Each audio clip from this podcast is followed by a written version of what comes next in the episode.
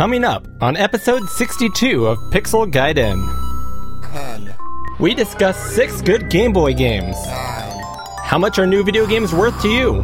We discuss some new 8 bit micro releases seven, and some interesting games coming up for the Switch. Tim talks about the Sam Coupe, and Eric goes on and on about the Xbox 360. four, We talk about games we never used to like. three, Cody chokes on his words, and Eric chokes on a beer. One. Another visitor. Stay a while. Stay forever. Welcome to Pixel Gaiden! Featuring Cody, Eric, and Tim Drew. Now, here are your hosts, Eric Nelson and Cody Hoffman.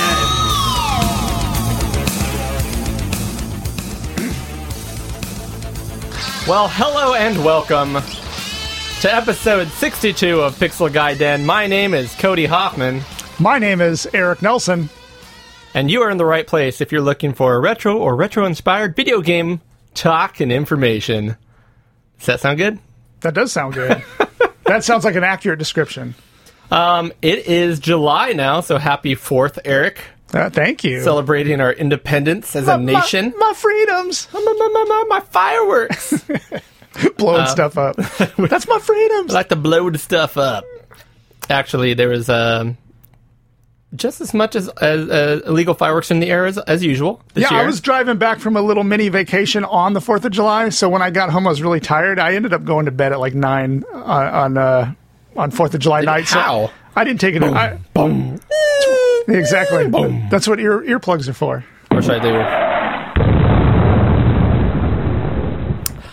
do? Um, well, on this spe- very special episode of Pixel Gaiden, uh, we are talking about a number of fun things. First of all, Eric and I will be discussing six good original Game Boy games. original Game Boy games, which I'd never really explored the library that much. I had an original Game Boy back in the day, but I had about four games for it. Yeah, I still have my original. I, I, I never really got rid of anything, but um, and I had probably four or five games for it. It's Yeah. probably about right. That's about right. Um, on Eric's take, a little later on, uh, we will hear you talk about your memories of the Xbox 360. It's hard to believe it's what 16 years old now. Is that retro Eric, It's retro to me. or is it retro inspired? Uh, and then our buddy Tim from over the pond has a little uh, feature for you guys where he's going to talk about the Sam Coupe, which I believe is a small sports car. No, Yeah. it's a coupe. No. Which, I- which means it has two doors but a hard top. So it is coupe, right? Coupe? It is coupe because it has a little dilly bob over the e, right? Oh, my, my notes don't have the dilly bob. Does it? I, I'm, I I'm know. asking. Does it have the dilly bob? I don't know. Anyways, it is a microcomputer, Yeah. which uh, I, I wouldn't say was popular in England. I guess it came out after the ZX Spectrum, if I remember correctly. Those guys made like a 16-bit uh, successor to the Spectrum, and uh, not a whole lot of them out there. And he has one, which is super cool, and it's a really nice. It's super. I, I uh, talked to him on Twitter about. it. I was like, man, that thing is minty fresh. It's very shiny. And that's probably because they never made any software for it, so That's right. they're all going to be pretty fresh. And what are you talking about? Well, I, I will talk in the next episode about some modern Vectrex games, which I have been digging into really hard. Sweet. Uh, I do want to let everyone know, if you guys hadn't uh, known already, that episode 61, Cody's Corner segment, I did go ahead and pop up a video version of it on the YouTube. So please go check out the Pixel Gaiden YouTube channel, and you can uh, yeah, wa- I watched that. It was watch nice. a 30 minute. The, I took so much editing. Did, did it? I, I want to say I spent 10 hours on that. wow. So if you can go on there and, and add a view, uh, that would be nice because my hour per view radi- ratio right now is not great. No, I need to see some numbers so I feel better about myself. we're and my not life. selling our YouTube enough these days. But uh, my favorite part of that video was when you were talking about me. No, I'm just kidding. Ooh, well, there you go. That'll happen. Um, I want to make sure everyone knows that we also have other uh, shows that are part of the Amigos Retro Gaming Network. Eric, would you like to tell them about the shows and what I what they've been uh, discussing lately? I would. So there's the Amigos, Everything Amiga. Dot com, and uh, their show was about Fly Harder, which I haven't listened to that one yet. I'm a little behind. I, I, I you know I haven't either. It reminds me of um, what was it Spy Hard and Spy Harder when Right. they made fun of the Die Hard movies. That's right. and then ARG Presents, which is uh, they were talking about Spider Man on the 2600 and Comix Zone on the Genesis, which uh, that theme was about superheroes. Because I, I I started listening to that one. I I played it. both those games. Spider. I grew up with Spider Man. That was one of the games I probably played the most on the Atari Twenty Six Oh, Hundred. okay, okay. And then Comix Zone is super cool. Comix Zone's very unique. We've talked about that on our show. Did we play it? I thought we played it in a battle or something. No, we haven't. I, I've been thinking about trying to find a or way to play that maybe it was on Six one. Good Games. Maybe it was. I know That- we yes. talked about it. Yes. Yes.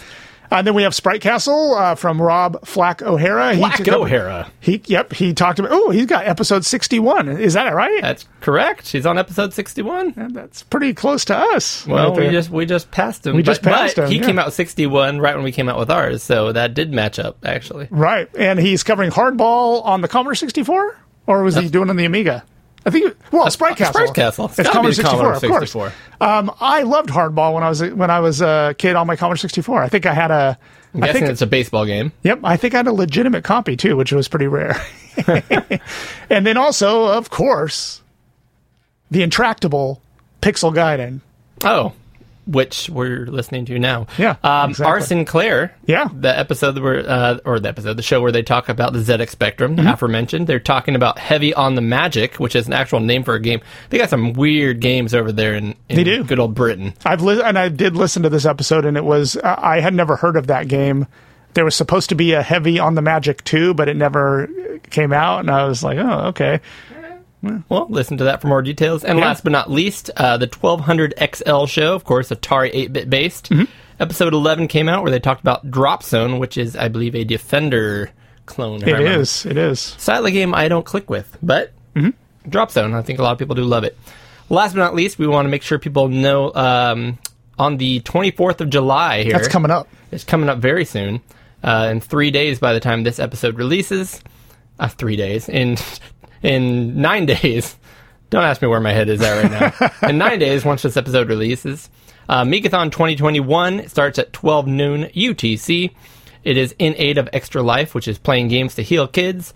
Uh, go to amigathon.com and you can donate and or watch um, Boat and Aaron play games for 12 hours straight, followed by other people Various Doing other various cast of characters, yes. doing this and that. doing this and that for 12 hours. But they get to play Yeah. games for 12 hours straight. So Yep. go support that.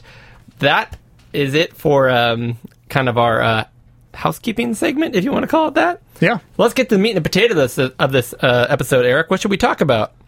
quick questions. Quick questions. Eric, quick question, quick question number one. Yeah, what is the most you ever spent on a single video game? this is the first time I've seen this question, so I got to think I about it. I just threw it out there. So new or otherwise, that's fine. Uh, so feel free to think. Feel free to think. Okay, Um, I came out um, with this answer a few w- months ago when I talked about Soulforce being the most I've ever spent on a game because Yeah. after that thing getting shipped, it was like 75, 80 bucks. right. Um, and I was thinking about that, and then because that was a game for the Commodore 64 released by Sarah Jane Avory under, oh, I forget who, who, uh, Was it Psytronik? no, Or- no, no, uh, Protovision. Protovision. That's right. That's right. Um, awesome game, awesome production values. But then I realized, you've heard me mention earlier Vectrex. The true answer is uh, Vector Pilot. I spent ninety dollars to get that thing, and it was worth every penny. It was a super cool game. Yes, and so that uh, it's funny that you just said that because I'm racking my brain trying to find my answer to this. It'd have to be that You think so? Okay, because I bought it too. Remember, it was after you you reviewed. it. I was like, I gotta have that, gotta have it. and I think that that would be it. I'm trying to think and listen. I know I buy more new games than you did. At least I used to. I don't. I haven't in, in a long time. You buy digital new games. I, do, I buy digital new games, but not full release, like full sixty dollar. Pretty much is what the going rate for is these days. I don't buy much of those anymore, but I used to. So I, it was normal for me to buy a new game every two or three months for sixty bucks. But since I've really, you know, done the show and been doing the research and wanting to play more and more retro games, I haven't. I just don't spend that kind of money anymore on Yep. games. But that would be it then. Probably. and I want to buy a lot more things. I and I need them to be shorter, quicker experiences. I don't need a sixty dollar That's right. game worth of eighty hours of gameplay. I Right. can't, can't do it. Right. You listeners don't don't need to hear me talk about one game every two months. You want to hear the goods Exactly. day in and day out. It takes a lot to produce the show because we got to play like hundreds and hundreds of games. Blood, sweat, and tears, Eric. Blood, Yep. sweat, and tears. All right, you ready for my question here? I think so. Was there a style of game or particular game you did not like or weren't good at as a kid or young adult that you came to enjoy or like as an adult? And I always hear this question, but it's in reverse. It's like, hey, you know, Used to love it, and I hate it. yeah, exactly. Yeah, there's not much I used to. l- The opposite. There wasn't much that I don't like that I used to love, except Yeah. just unless you consider the fact that I don't have time for long games. Okay. Um, I'm gonna have to say sports games. So you did not like them, but you do now? So, actually, this kind of fits both. Okay. So yeah, when I was a kid, like I had friends that were like, "Check it out! I got RBI Baseball 3. Yeah. and I just like fell asleep. and they were just, I don't know, it's baseball. Okay, great. Or Tecmo Bowl at the time. You know, it was a huge game. A lot of people had a lot of love with that game. Snorefest, man. Sports? Are you kidding me? I had no interest except for like golf. I always loved golf games. Yeah. Um, and I loved NBA games. Like I, eh, the first one I remember was NBA Live '95 on the Super Nintendo. I played Yep. the crap out of that game. Loved it.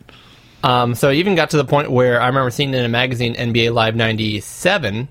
I remember seeing, and they did this garbage, which they deserve to be sued. Eric, EA Sports did this thing where they're like NBA Live '97. They show pictures of like the the PlayStation version, Yeah. which is like isometric 3D, like crazy. And then I'm like, oh, I want that. So I asked for it. My mom bought, paid, you know, 60, 70 bucks for Christmas for my Genesis game. It was not the same thing, Eric. No, it was not the same thing. But I would, I, I would argue, the sprite-based ones were better anyway. Uh, maybe, but I was f- frustrated, and I made myself play through like a whole season as the Kings, my Yeah. my basketball Sacramento Kings, nice. um, and I still can't enjoy that game. I don't. really? Uh, so when did I finally get into sports games? Well, fast forward to uh, college, and my buddy was really into college sports um, and hockey. Yeah, hockey's so great game. I'm play. like, I'm into video games. You're into sports. Uh, uh, let's do this. So we played a whole bunch of NCAA like 2001 or 2002, the football, college football. yeah, Played a ton of that. I was always um, uh, uh, Virginia Tech for some reason. It was always Virginia Tech. That became my team. I don't Yeah. know why. And then we play the hockey the hockey game on the Dreamcast too. Now keep in mind, Dreamcast you could just burn games all day long. right. I was a college student and a dirty pirate. but yeah, we had uh, we played a ton of those too. That's awesome. Although nowadays, I don't have time for that. I don't have time for sports games. no, I can't just get there. You can't just pop it on and enjoy it. Maybe like an NBA Jam or something, but like yeah, it takes a long time to learn how to play a Madden or something. That's true. I mean, my, my when my son was younger, he got really into FIFA games and learning. Like, you could just jump into a FIFA game and play it and have a good time for half an hour. But if you want to know all the little tricks, I mean, there's a whole guide for like all the what all the buttons do, and I Yep. I, I never had time to get good at it like he did. So What's your answer, my friend? my, mine is going to be more general. When I was younger, Commodore 64, Super Nintendo era for me. I mean, all the way through there. I never really dug uh, platformers, and especially That's so surprising to me. Well, Well, I was into shmups. I was into um, uh, uh, RPGs. I was into longer games. I was into simulations. I was into uh, all- all- pretty much everything but platformers. Fighters.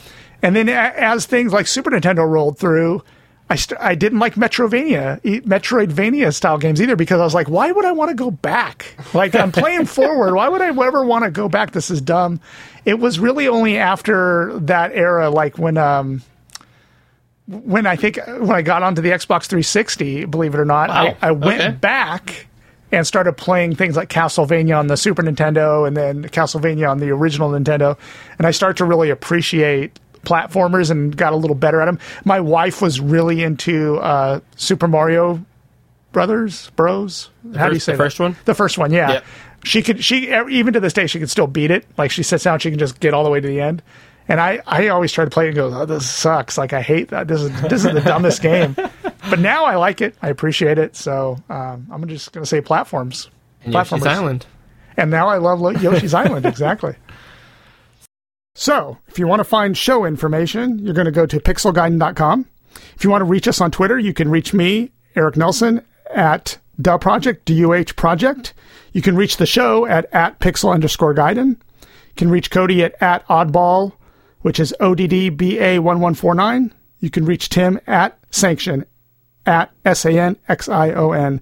Please review us on Apple Podcasts or whatever podcast catcher that you use. That would be really helpful for us. And if you want to email us, you can email at podcast at pixelgaiden.com. And we do encourage feedback. We also have a Patreon account set up, so if you wish to support the show financially, you can do so at patreon.com forward slash pixelgaiden.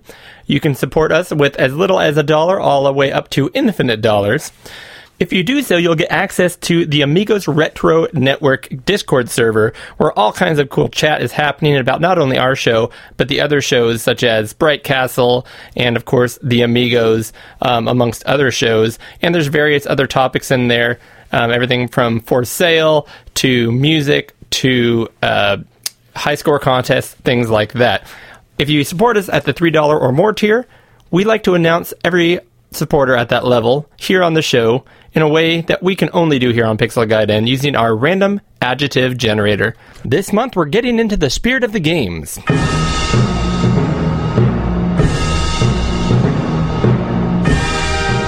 Hello and welcome to the Pixel Gaiden Olympics, where every four years the best of the best get together for a friendly competition of waggling that joystick, bashing that A button, or pressing Control Alt Delete until the crush of defeat consumes them. We don't want you to miss any of the action, so please write these times down and stay tuned. At 7:30, we start things off in the pool with the 100 meter events, where you'll see such stars as the weary Henrik Lofel, the reflective Justin Newell, the noxious Matthew Ackerman, and of course the infamous freestyler, the suitable Daniel James. At 10:30, the relay event starts, where we're going to see the powerhouse from Russia, starting with the liquid Josh Malone, the true Eric Sandgren, the impenetrable David Vincent, and bringing up the rear, their anchor, the adaptable 10-minute Amiga Retrocast. That brings us to noon, which brings us some of the more interesting events here at the Pix Games, starting with hog tossing, where you're going to see such amazing revolutionary throwers such as the historical Roy Fielding, the level Mr. Toast, and the jagged Maciej Sosnowski. And it's anyone's guess who's going to come out on top when we hit the flag dancing routines. Of course, the grateful Paradroid is going to be there, the embarrassed Ramoke Ramoke, and you will be amazed and dazzled by the antics of the grouchy Ant Stiller. That all goes down at the 2 o'clock hour, but at the 3 o'clock hour, things get crazy when it's the Cow Patty Fling.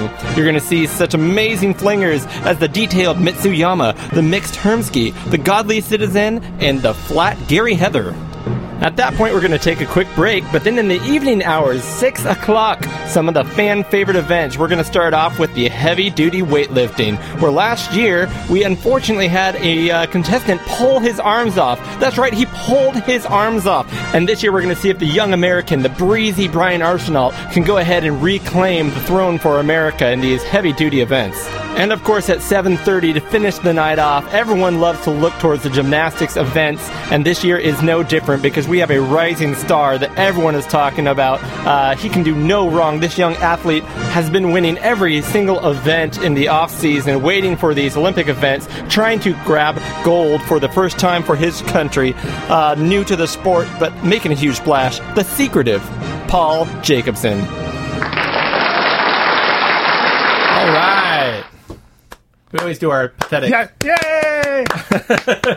they do it. It's uh, it should it should be better. We should we should have a whole a whole thing whole about thing? it. But you know, We should go right in the streets.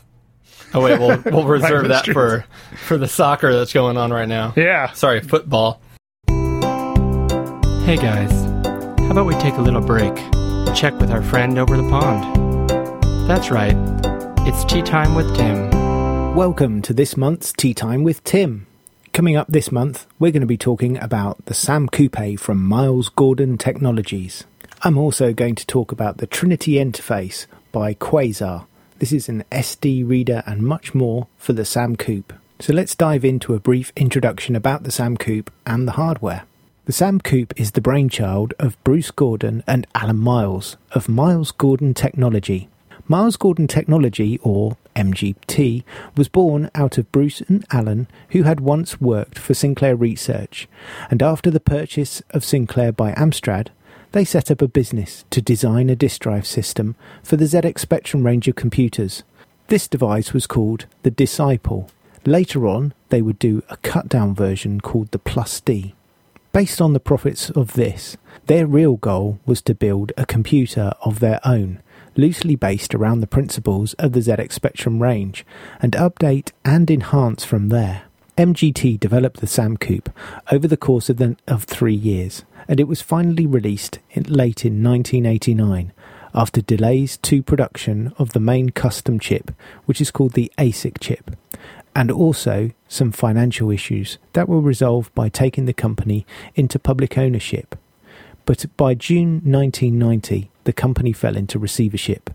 Later, Miles and Gordon would acquire the SAM assets and continue to sell the computer into the mid 90s. The SAM Coupe runs from a Z80B CPU running at 6 MHz alongside a custom ASIC VLSI chip.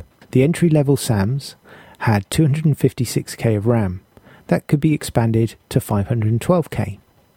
It has an onboard Philips SAA 1099 synth chip with six channels. Graphics are generated by a Motorola MC1377P with four modes.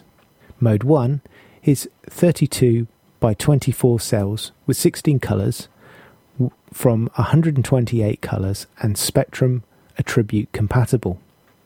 The next mode is Mode 2. This is 32 by 192 cells, but colours are the same in Mode 1.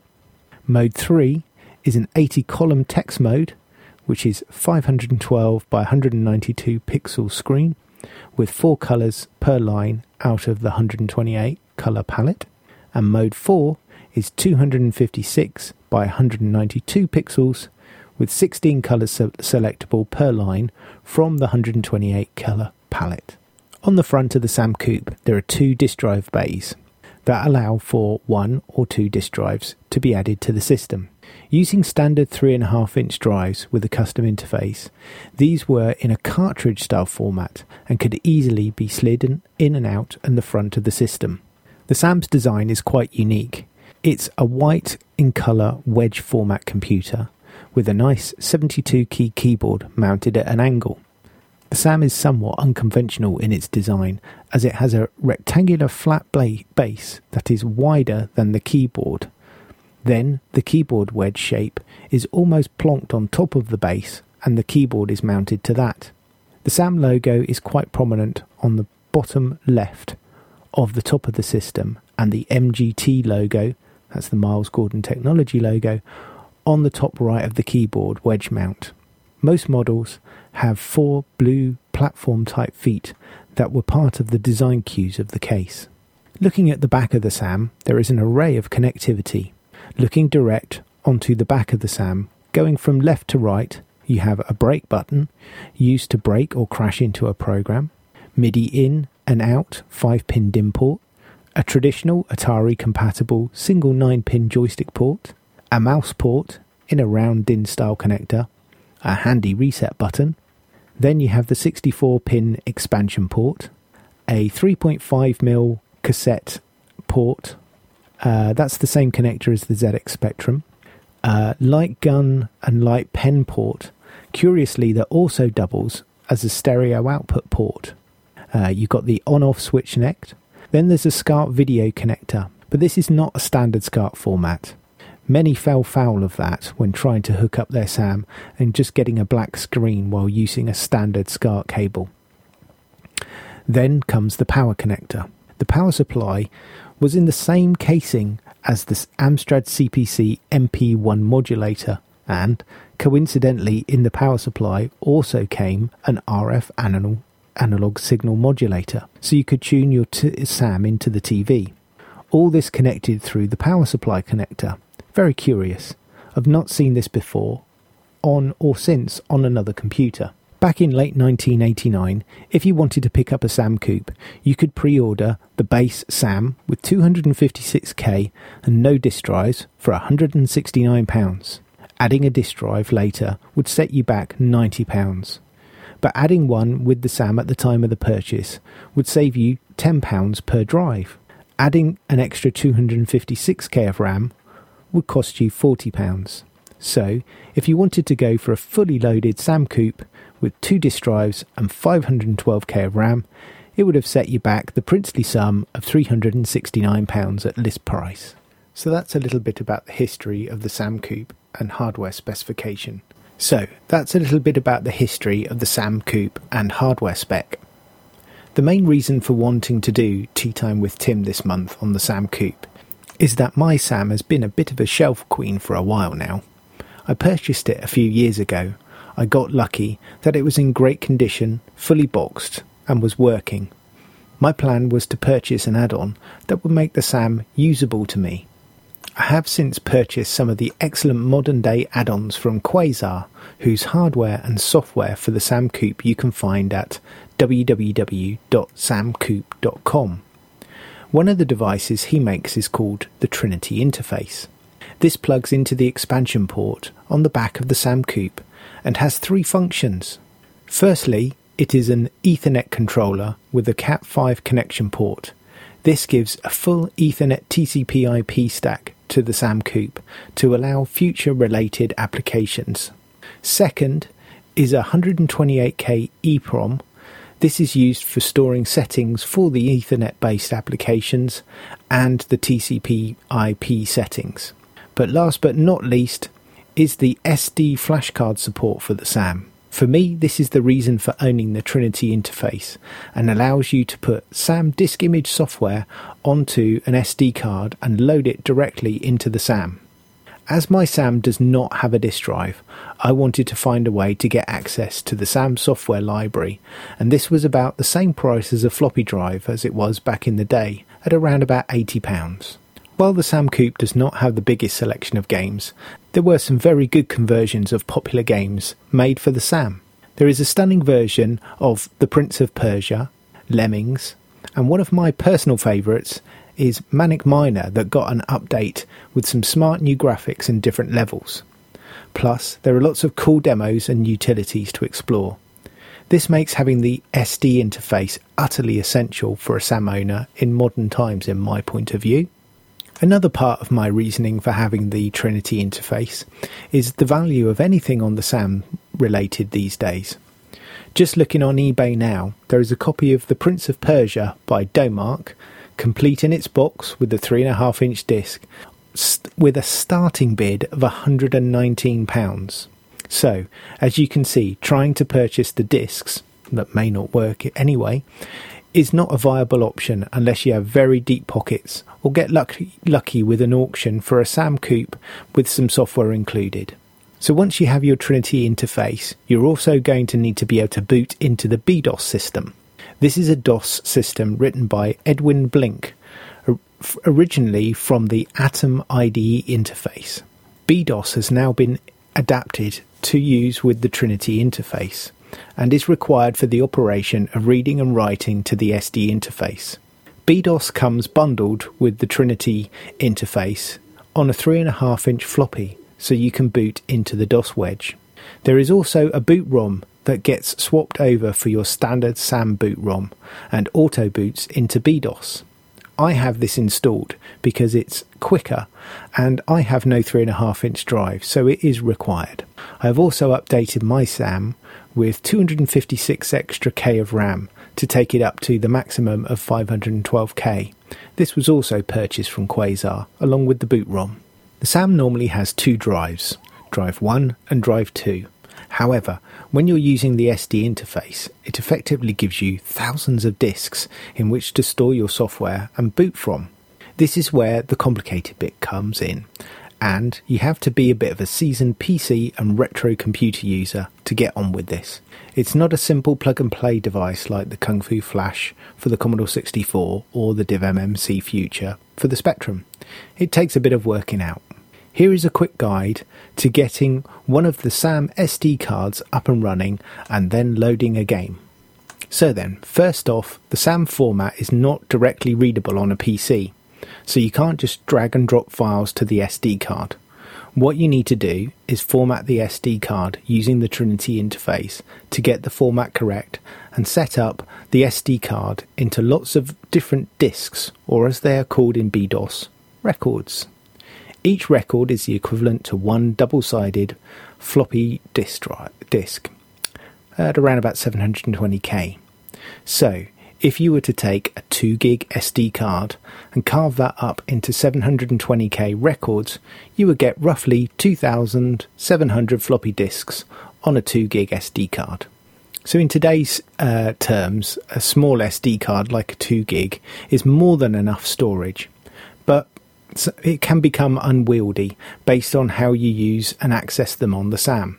So, normally you use a few different SD cards rather than one with over 2000 plus disk images on it, as there is no file commander and launcher with the Trinity, so keeping it within around 20 to 30 records or disks per SD card is recommended. Once you've formatted your SD, you then need a way to get your, S, your disk images onto the SD card. This is done by downloading and using a program called SamDisk by Simon Owen. To add an extra layer of complexity onto this process, it's all command line driven, not overly complex, but it does not have a drag and drop GUI to manage the disk images and records in use. So make sure you've got a pen and paper handy to write down your records and where you've stored them. So first off, you want to grab your DSK files. I would recommend worldofsam.com. They have a great resource for downloadable files for the SAM Coupe. So the next things to do is locate your DSK file and copy the SAM command line. Normally, put it into the same location as where that is on a folder in your PC. Uh, put your SD card in the SD reader in your PC, and you're ready to go. Next, open up a command prompt, and the first thing that you want to do is check your SD media has shown up and find the ID number. This is listed in the SAM disk program. So to do this, you need to enter the command samdisk space list and then press return. This command will list your physical drives connected to your PC. Your Windows drive will normally list as device 0 and then your SD media as device 1.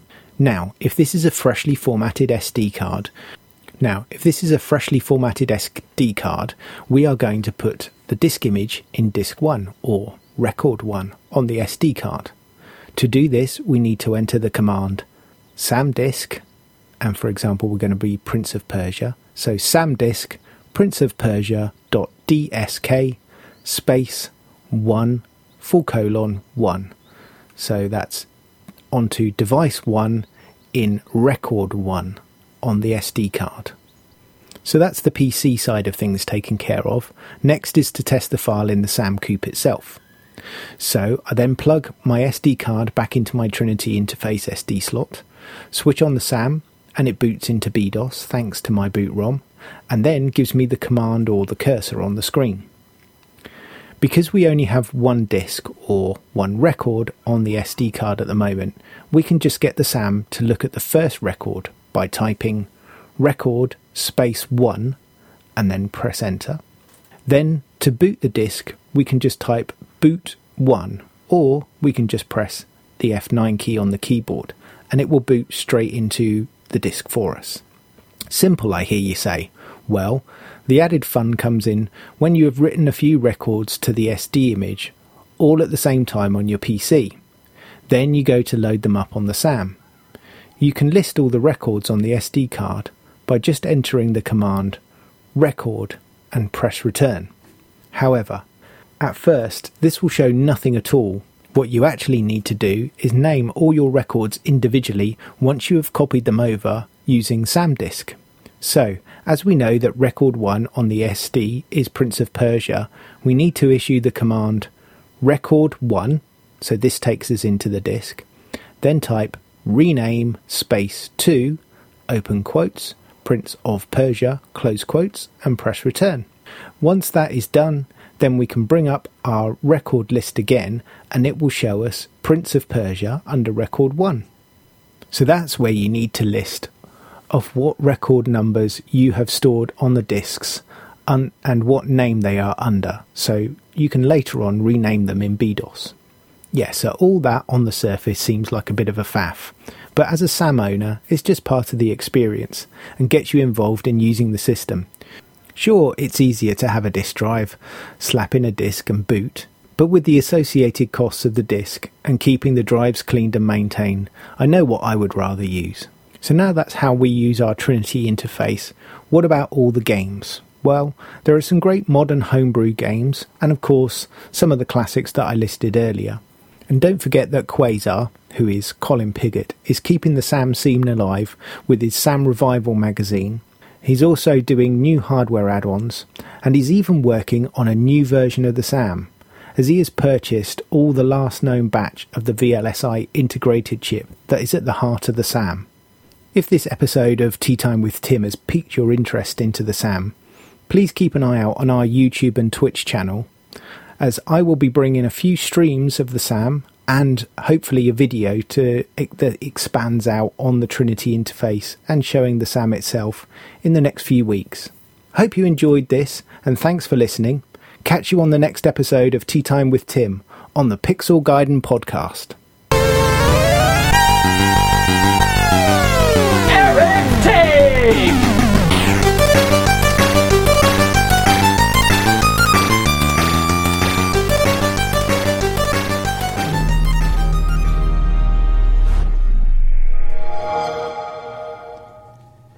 On this month's Eric's Take, I wanted to cover the Xbox 360.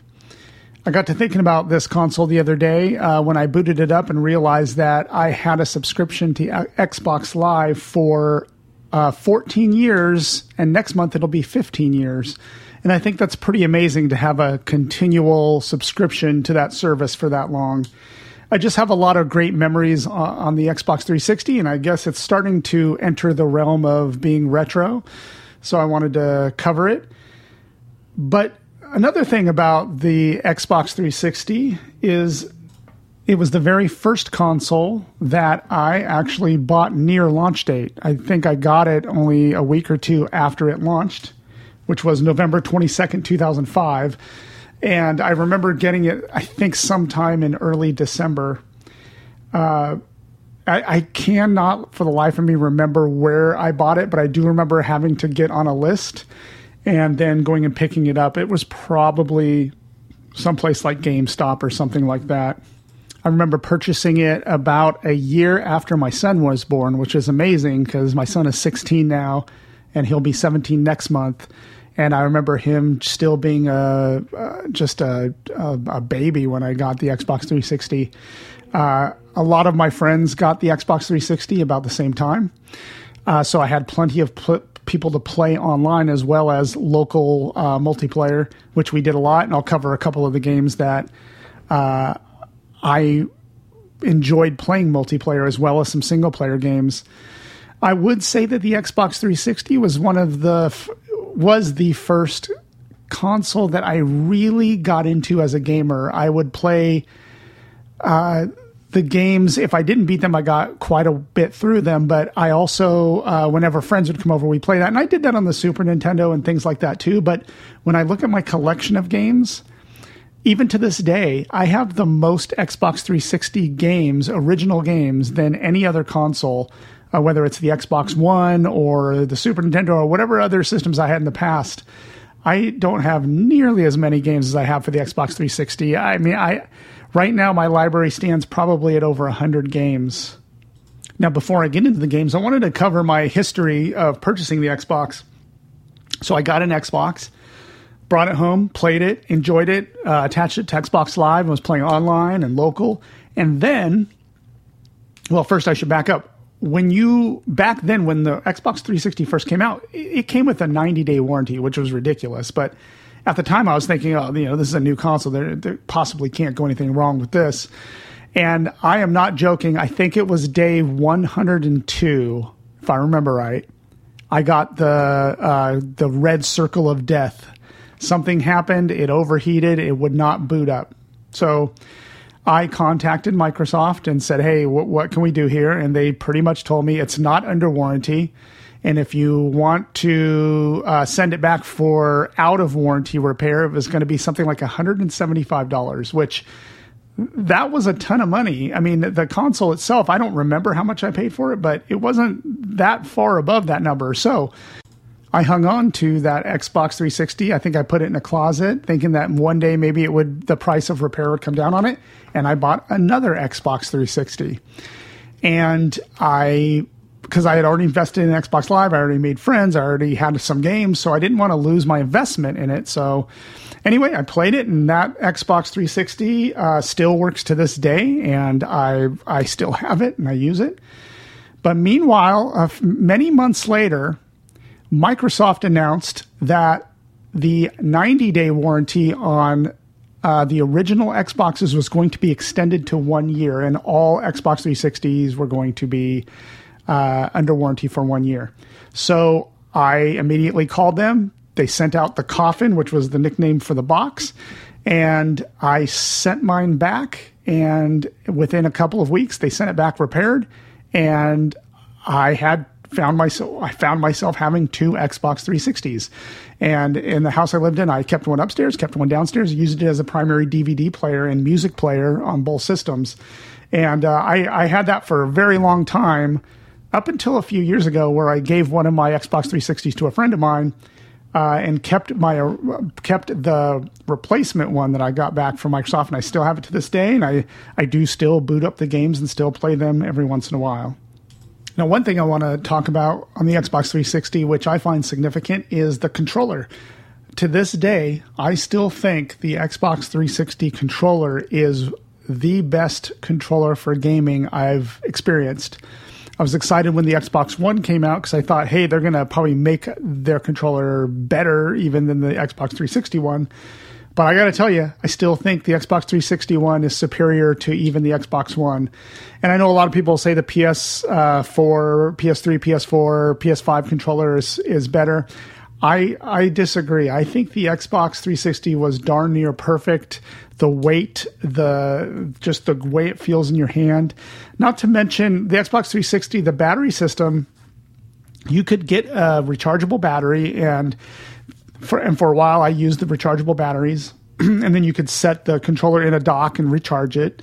And that's not uncommon. That's like with most controllers, but you could buy this other little snap-on piece that you could just stick two AA batteries in it and snap it back on. So you didn't have if you were in a in a gaming session and you had forgotten to charge your rechargeable batteries, you could just pop it out, pop one of these uh, different containers, for lack of a better term, that contain the AA batteries, pop it in, and you could go on for more for hours just having a couple of AA batteries. And I found myself using AA batteries more than the rechargeables for a while because the rechargeable batteries, after maybe six months, they would stop uh, holding a very good charge. At least the batteries I was getting. And so AA batteries was an option. I thought that was really cool. Um, eventually, I bought four to, four controllers in total, so that when people came over, we could have these epic uh, multiplayer sessions in uh, a couple of different games. And that's going to bring me to talking about games. And the first one I'll talk about is uh, probably one of the funnest multiplayer games on the Xbox 360. But First, I want to mention this isn't a review. I'm not reviewing these games. These were just some of the highlights and my memories of these particular games uh, on the 360 that I really enjoyed. Now, Xbox Live came with the marketplace where you could buy uh, downloadable games. It was, uh, you know, 15 years ago. That was kind of a novel novelty, and I and but I bought so many games online. Uh, I mean, right now on the Switch, I'm buying games left and right, but it all started with the Xbox 360, and I really got into digital games. And listen, I, I know we talk about this a lot on the show, uh, but you know, physical games are the best way to go because you can always pop them in and play them on a system. But nothing beats the convenience of just downloading a game and always having it on your hard drive, uh, especially on the Xbox. And uh, so, one of the first games I remember grabbing was uh, Bomberman Live now I love Bomberman. I loved it on all. I, I, I originally played it multiplayer on uh, the Super Nintendo with the multi tap a lot, but Bomberman Live brought enhanced graphics as well as uh, you could play. I don't even know what the top limit is on players. I think it might be eight, but my friends, we would just have a, a BYOC, bring your own controller night, and everyone would bring their controllers. And even and I had four of them, so we would get everybody in on these games. Now I remember my neighbors would come over, my friends would come over, and we would have these massive. I can't remember how many total. I think it's six players, uh, seven players. I mean, it was there were these massive Bomberman sessions, and uh, there's nothing nothing beats. I think one of the best party games ever is Bomberman, and it has been for so many years. But that was one I downloaded on the uh, Xbox Live, and it was a blast. And then the other game, which I have right here in front of me, was Rock Band. And, uh, you know, I bought just about every iteration of Rock Band on the Xbox 360 that you could. Um, I know there was Rock Band, Rock Band 2, there was Rock Band The Beatles, which added Beatles um, songs. And at, at some point we just went nuts me and my circle of friends we bought almost every peripheral for a rock band you can imagine i mean we had the drum sets the bass guitars regular guitars um, microphones uh, we, we, we brought in real microphone stands for microphones so we could play the guitar and sing at the same time uh, we bought the throne for the drums so that it was like a real drum set uh, and you could sit there and adjust the the up and down of the of the throne so that you could get the right size. We were we took it very seriously, and we would play online. We would play local multiplayer, but also like if friends couldn't make it that night, they would just play from home. You could put in players from remote. You could put in local players. That game was so versatile and so fun. Uh, I have so many great memories of Rock Band, and I still have all the uh, instruments laying around, like in the garage and somewhere in the house. Uh, and one of these days, I want to just try to find all the pieces and put it back together. One of the things about Rock Bands is that it was heavy into the DLC and the the downloadable songs. Every I forget, I think it might have been once a week or once every couple weeks, they would release a batch of new songs, and they were always really great bands uh, and and of different challenge. There were you know ones that were challenging and ones that weren't. I I have kept my hard drive over the years because it basically has a ton of the downloadable songs. And from what people, I haven't checked this myself, but what, what people have told me is that because of rights and licenses over time, some of these songs were removed from the marketplace, but I still have them on my hard drive. So whenever I can get all those pieces back together, I think I want to revisit that with some friends because what an amazing experience. I mean, the, the Rock Band, one of the great multiplayer games of all time for me in my history. But anyway, let's continue down the line here and take a look at some other ones. The Xbox 360 was the first console that got me into the franchise for Far Cry. And the first game I played of Far Cry was Far Cry 3. And that was also one of the very um, few games that I, I, beat pretty quickly. I mean, I think I, the Far Cry 3, I think I beat within a week. Played it for about a week, beat it. Um, loved every minute of it. I still think it's the pinnacle of the Far Cry series. Um, if you are into like uh, uh, first person shooter games, but that have a kind of a stealth mode, kind of challenge, more uh, tactical Far Cry, uh, it, it, you really owe yourself to try Far Cry. One of my favorite series of all time. Um, I bought the ones that came out on the Xbox One.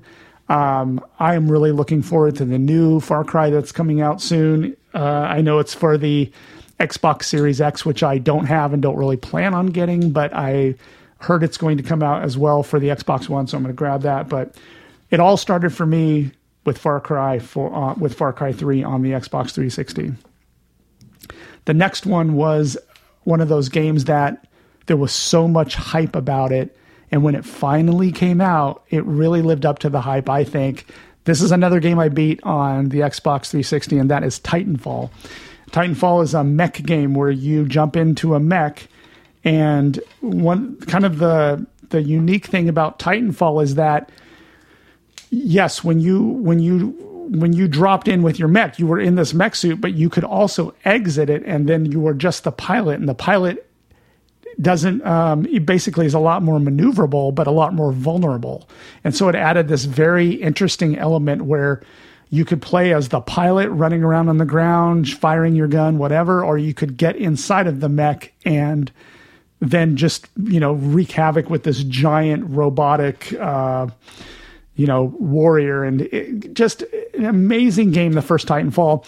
And i ended up buying titanfall 2 um, and just didn't quite grab me the same as titanfall. I feel, still think titanfall is the best one in the series. Um, so another great memory and this is on everything so that i'm sure a lot of people are going to relate to this is Xbox 360 is where I got into Skyrim, and I'm holding it right here and I'm looking at it. Still have all the maps inside of it, the manual. Brilliant, brilliant game. I mean, this this is uh, one of my favorite games of all time, and I do have a bit of a um, horror story in regards to the Xbox 360 on this. So, started Skyrim and played it for months and months and months, and finally was very, very close to beating the game. I was on the last mission. I had done all the side missions.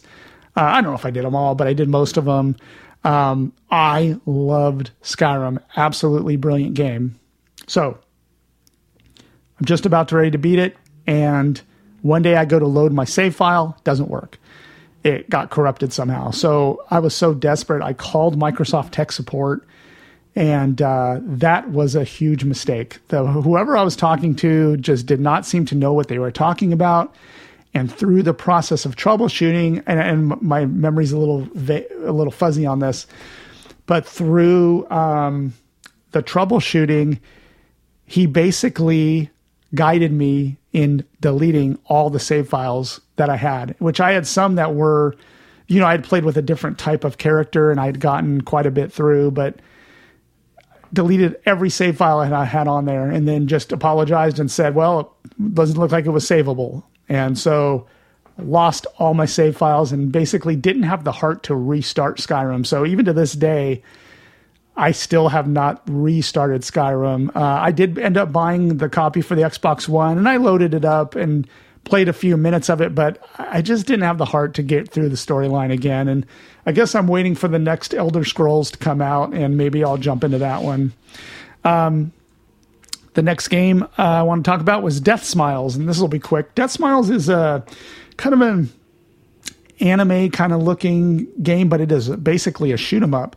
And one of the great games, uh, one of the great shoot 'em ups um, on Xbox 360s. It's basically these story of God. I, I it's been so long since I've played it. It, it it's a cave game, but um, there are five characters to choose from, all female, and they all have like um, different stories to them, and you play through the story in, in the shoot 'em up. So you're not in a spaceship, you're not in anything like that. You're basically this these uh, young women, and you're playing. You're you're fighting your way almost like you're. Uh, you have magic and you're you're fighting your way through a very interesting game.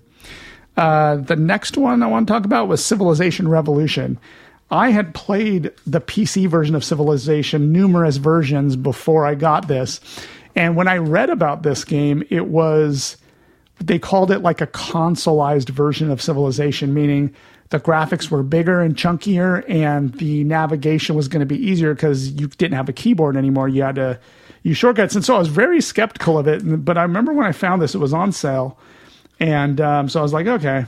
Comes with a big manual, looking at it right now, um, that shows you what everything does. And it works. I know, I know this, this game got panned by some of the more purists with Civilization, but this was awesome. This was an amazing game that I spent a ton of time with on the Xbox 360 and really enjoyed. So if you're a big Civilization fan, it's worth looking into this. Um, another one I want to talk about was Borderlands. I think everyone's very familiar with Borderlands, so I'm not going to really go into it, but I did uh, get Borderlands and Borderlands 2 on Xbox 360, and the first one to me is better. I, I enjoyed it very much. This is another game I uh, I I want to say I beat. I didn't really. I got to the end and was fighting Handsome Jack, which is the uh, enemy in this game, the final boss, and uh, I probably tried to beat him 10, 15 times and just couldn't do it, and then eventually just stopped.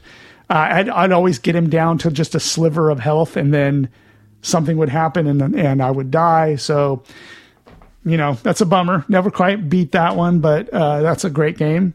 Uh, another one, which uh, if you've listened to the podcast at all, you know that I'm a big Street Fighter 2 fan. I love Street Fighter 2 Championship Edition mainly. Uh, back in the day, I was very good at it. I loved it. Played it in the arcade a lot. Played it on my Super Nintendo. Um, but I got Super Street Fighter 4 Arcade Edition um, on the Xbox 360. And I was, this is another game I was very skeptical about. I was just like, it's not going to, you know, it's not going to beat my, uh, my favorite. But I had so much fun playing this against friends, playing it online. Um, the graphics are amazing in this game. Uh, if you love Street Fighter, you should check out Street Fighter Super Street Fighter 4 Arcade Edition. It, it can be it's so cheap nowadays. You can find it in places for five bucks. Um, the next one I want to talk about is uh, Burnout Paradise. Got this first on Xbox 360. I know it's on everything nowadays, and they even have a remastered version for uh, you know contemporary consoles that are out now, as well as on the Switch. But Burnout Paradise was one of those games where you could sit there and just collect cars. Uh, you could do street races, kind of in this open world environment.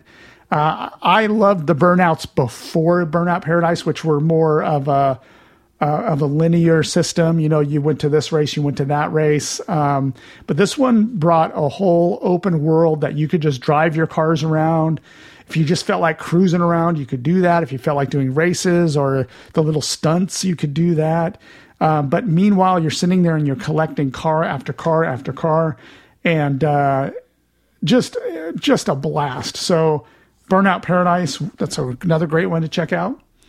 Uh, another one I think was an Xbox exclusive. This is my final one I'm going to talk about today, but it is called Crackdown. And when this one came out, um, it did get a lot of press and it did get a lot of praise too. Um, it basically you are kind of an over the shoulder, so it's not quite first person shooter, but over the shoulder where you're this um, enhanced um, police officer on the road, and you are fighting a ton of enemies, but you also have this ability. You gain more and more strength through the game, and then you can climb buildings, and you're you can collect these orbs that are on the buildings. That was one of the funnest parts of this game was just the collectible part of it where you're collecting orbs and just completing missions. I beat this one back in the day. I was excited when Crackdown 2 came out and I bought that. It again didn't quite live up to the brilliance of the first one. It was okay. Uh, I did play it quite a bit, Crackdown 2, but it, it didn't match up Crackdown. And I always wondered if the version that came out on Xbox One, there was a lot of hype about that one, about destructible buildings and and uh, the graphics were supposed to be like amazing. And then it got panned by reviews, so I never bought it. But I might go out and find that one because I have such great memories of Crackdown. But anyway, that's uh, just a small sample of my library and, and all the favorites that I had back in the day. Um, the Xbox 360 can be had fairly inexpensive. I mean, I've seen them at stores now for 60 bucks, 70 bucks. Uh, if you've never gotten into the Xbox, it's a good place to begin. Um, there are still so many games that you can get for the Xbox 360, and Xbox Live still works on there. You can still log in and play other players. Uh, the Xbox Live is transferable, so I just have one subscription, but I use it on my Xbox One as well as my Xbox 360. Uh, and and there are all these really cool devices and peripherals for it. There's like a little keyboard that'll snap into the bottom so you can text players in the game. Uh, there's like a little headphone module so you can plug headphones in. Um, all sorts of neat stuff for it. It really is. In in my whole history of gaming, it probably has been my favorite console and one I've spent the most hours playing. So anyway, those are my memories of the Xbox 360. I hope you found it interesting. Uh, I will see you next month on Eric's Take, and uh, thanks a lot for listening. Thank you, patrons. Yeah. Uh, because of you, we can afford beer. We really appreciate it, and let's get right to my favorite part of the show, the beer. The beer slash errata and feedback, which we kind of do. Yeah, let's do Together. the. We'll drink the beer while we do errata and feedback. Let's play Drink the Beer. So I brought this one today. It's from Oakland, California, Oaktown. right. It's come from Federation Brewing. It Actually, is I'll be in Oakland in a few days here. yeah. It is a beer called Behind You with an exclamation point. Behind You. Blonde ale, crisp, clean, pairs with mistakes. I don't know what that means. Oh, well, but this is going to be perfect. it's perfect for the podcast. This is going to be our mascot. It's our ma- mascot beer. Hey, we're doing an errata. Errata, so There you go. makes sense. So I'm going to open mine while Although you. Although we got uh, nothing wrong, I'm pretty sure of it. Here, I'm going to cheers the can to your thing go. so that I can pour. Awesome. 62 episodes, Eric and Tim, who's not with us right just yet. All right, I'm taking a sip. I'm going in. I want to try this bad boy. Yep. Hmm. Whoa, Chicken. that is full flavored. I was expecting like a lighter. I mean, it, it's light in body, but It's light colored. Definitely, you can see through it. It's not hazy or, or anything. The beer, it's got a nice carbonation. it's got to a it. lot of bitter notes. Like very bit, heavy on the bitter notes. bitter notes, but a lot of flavor for a blonde Yeah. ale. Usually expect blonde ales to be more like uh, kind of 805, where they're just kind of, I don't want to say flavorless, but not a lot of not a lot of character to them. Let's say that. Not a sweet beer. Not a sweet beer at all. Yeah, you're right. It almost has a bit of a. Dry, bitter. Not in a bad way. I was talking to a friend recently, it, it, and this kind of sums it up for me. It's like, you, you know, the taste of mineral water, which I'm not a big fan of mineral water. Okay. but it tastes almost like it has like it's brewed with mineral water. Like it has that rocky flavor to it. You know what I'm No, talking yeah, about? you- It's very um, yeah. irony. Yeah. Yeah, it's got some sort of mineral. Yeah, but Yeah. it's good. It's I good. like it's it. refreshing. It's not amazing. No. It's good. Um, let's go ahead and throw down a review for this bad boy. So, uh, Federation Brewing. Um, Starships. I was about, I was about to say, I'm thinking Star Wars here, and it's even got like an imperial looking, lo- not imperial, but a, yeah. a logo showing like logo showing the world, and um, yeah. looks kind of like a, a rebel logo. So, so- uh, out of Starship Enterprises, Yes. How many holodecks? how many ho- All right. I'm going to go with how many holodecks out of there was what five different seasons of Star Trek. We're getting really far out now. Yeah, I don't. Out of out of five different holodecks, how many holodecks you giving this one? Okay.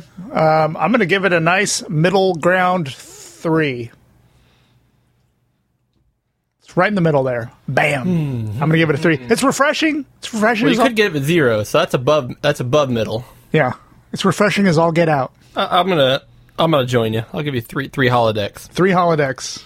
It is good. If I was at a bar and it was hot out, I might buy one again, maybe. But I'd have to check out all the other beers first Yeah. before I went back to it. I like it. All right. All right. So some feedback. And it's a tall boy, which always gives it an extra point for being Yeah. for being more.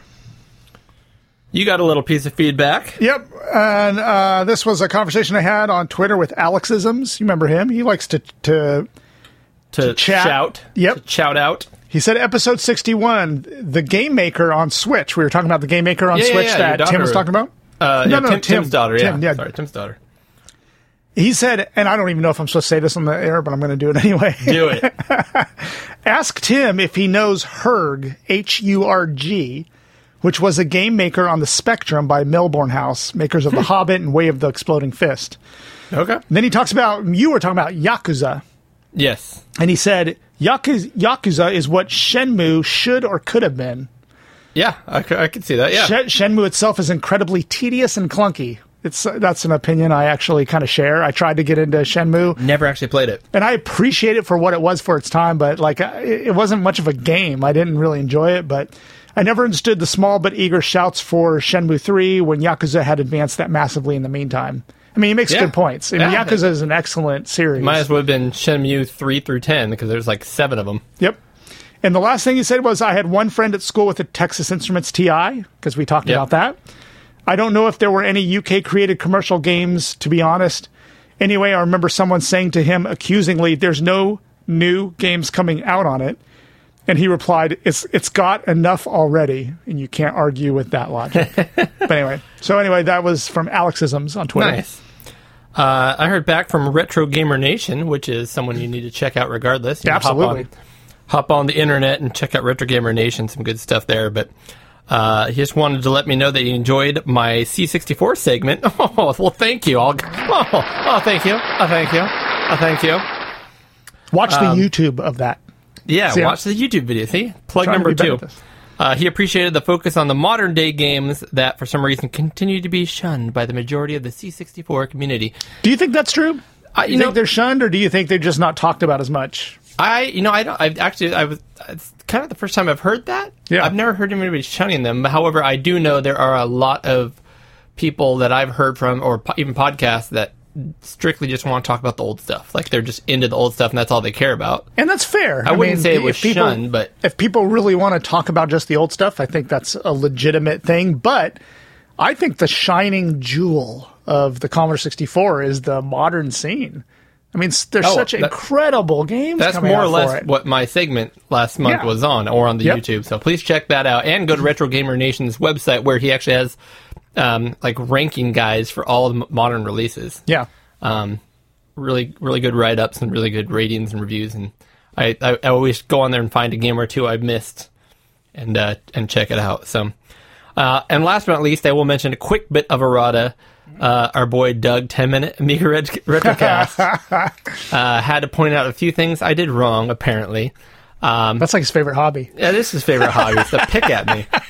Um, but I love you, Doug. Hey, we're drinking out of his mugs right now, so thank So, you, Doug. I won't even mention the errata, but I will make a clarification. Okay, that okay. When I was talking about the this isn't about Galaga again, is it? when I was talking about the microcomputers saying in England being more popular here, I'm talking about my lifetime as a child, which would have been 87 to 91, right? Right around there is kind of the sweet spot where I was hitting the 8-bit Nintendos and right into the 16-bit stuff. So Gotcha. just a clarification, guys. Just a clarification. he might forget that you're a you're a, you're a youngin.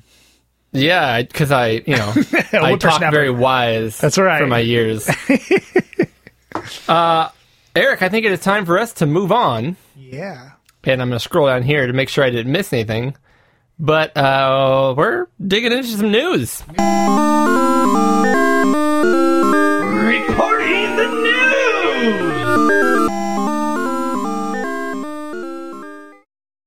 All right, news item number one. And remember, listeners, it might not be news per se, Current news. which is, you'd think current news would be news. Yeah, right? yeah, sure. by definition, but it's news to us. However, this is from uh, April 21st, apparently, this Okay. particular article. Um, a company called Intech Gaming has created an arcade one up Nintendo Switch mod kit. Wait, hold on. Let's slow down here. So, Arcade One Up Nintendo Switch mod, mod kit. kit. And these are already available on Amazon. Okay. Um, So I, I don't so know what this take, is. if so you I'm- take an arcade one up cab, of which Okay. there are many now, there are, yeah. you can remove the panel, regardless of what controls are in it. Okay. And this kit comes in a big brown box, and it gives you eight buttons per player, two joysticks, and it's already pre-wired. You can see it here.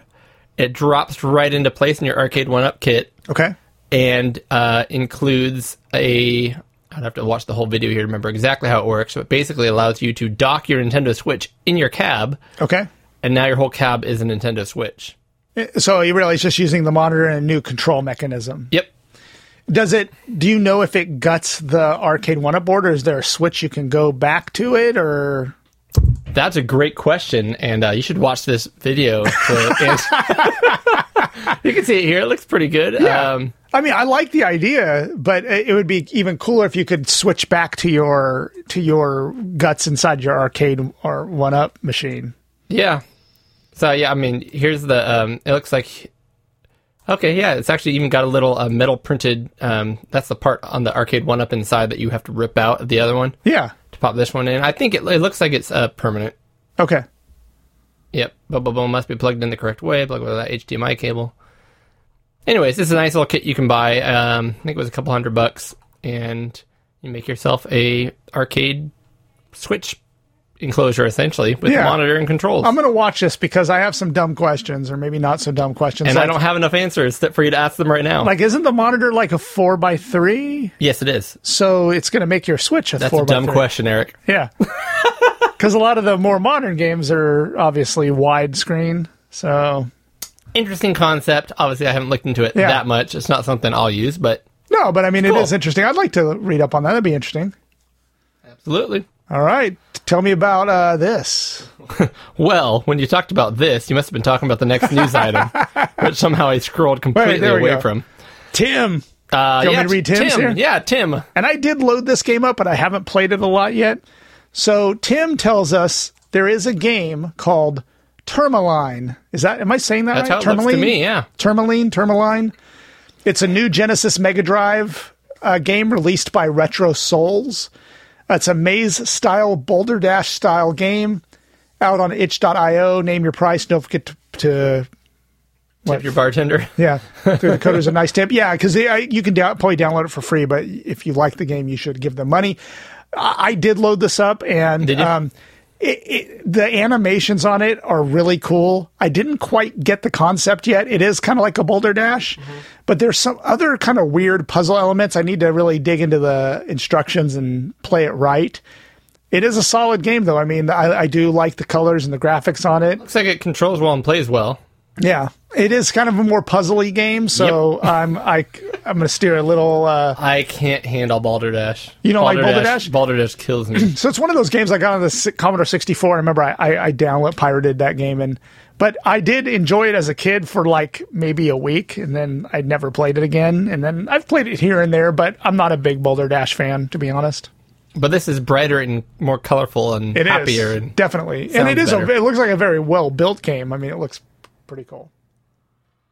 Um, everyone knows about this at this point, but we have not mentioned it on the show, and that is that uh, there's a new Metroid coming out for the Switch. Okay. Metroid Dread, which apparently is the first. They they said it's the first new 2D Metroid in like 20 years or something like that. Is that right? And to say to that, I say hogwash. What, what, which one is? Because So- I'm not a big, I'm not the- into the Metroid series that much. I, I want to be. You should be. Um, on the 3DS, they came out with one a few years ago called ooh, what was it called? Uh, I can't remember the name of it right now, but basically, I guess what they're saying is that was a remake of Metroid 2. Okay. Metroid 2 being the first Game Boy game, Yeah. which I could have put on our list here in six good games shortly because it's a really good game. Gotcha. Um, but they, I mean, they said it's a remake. It's a full-on reimagining with whole new elements. I, I wouldn't call it a remake, but And what was that one again? That was uh, The one you're talking about. the last one they did on the 3DS, which I'm just gonna have to look it up right now. So Okay. that- um, so I, I would consider the whole new game, but apparently not. Samus Returns. Samus. Returns.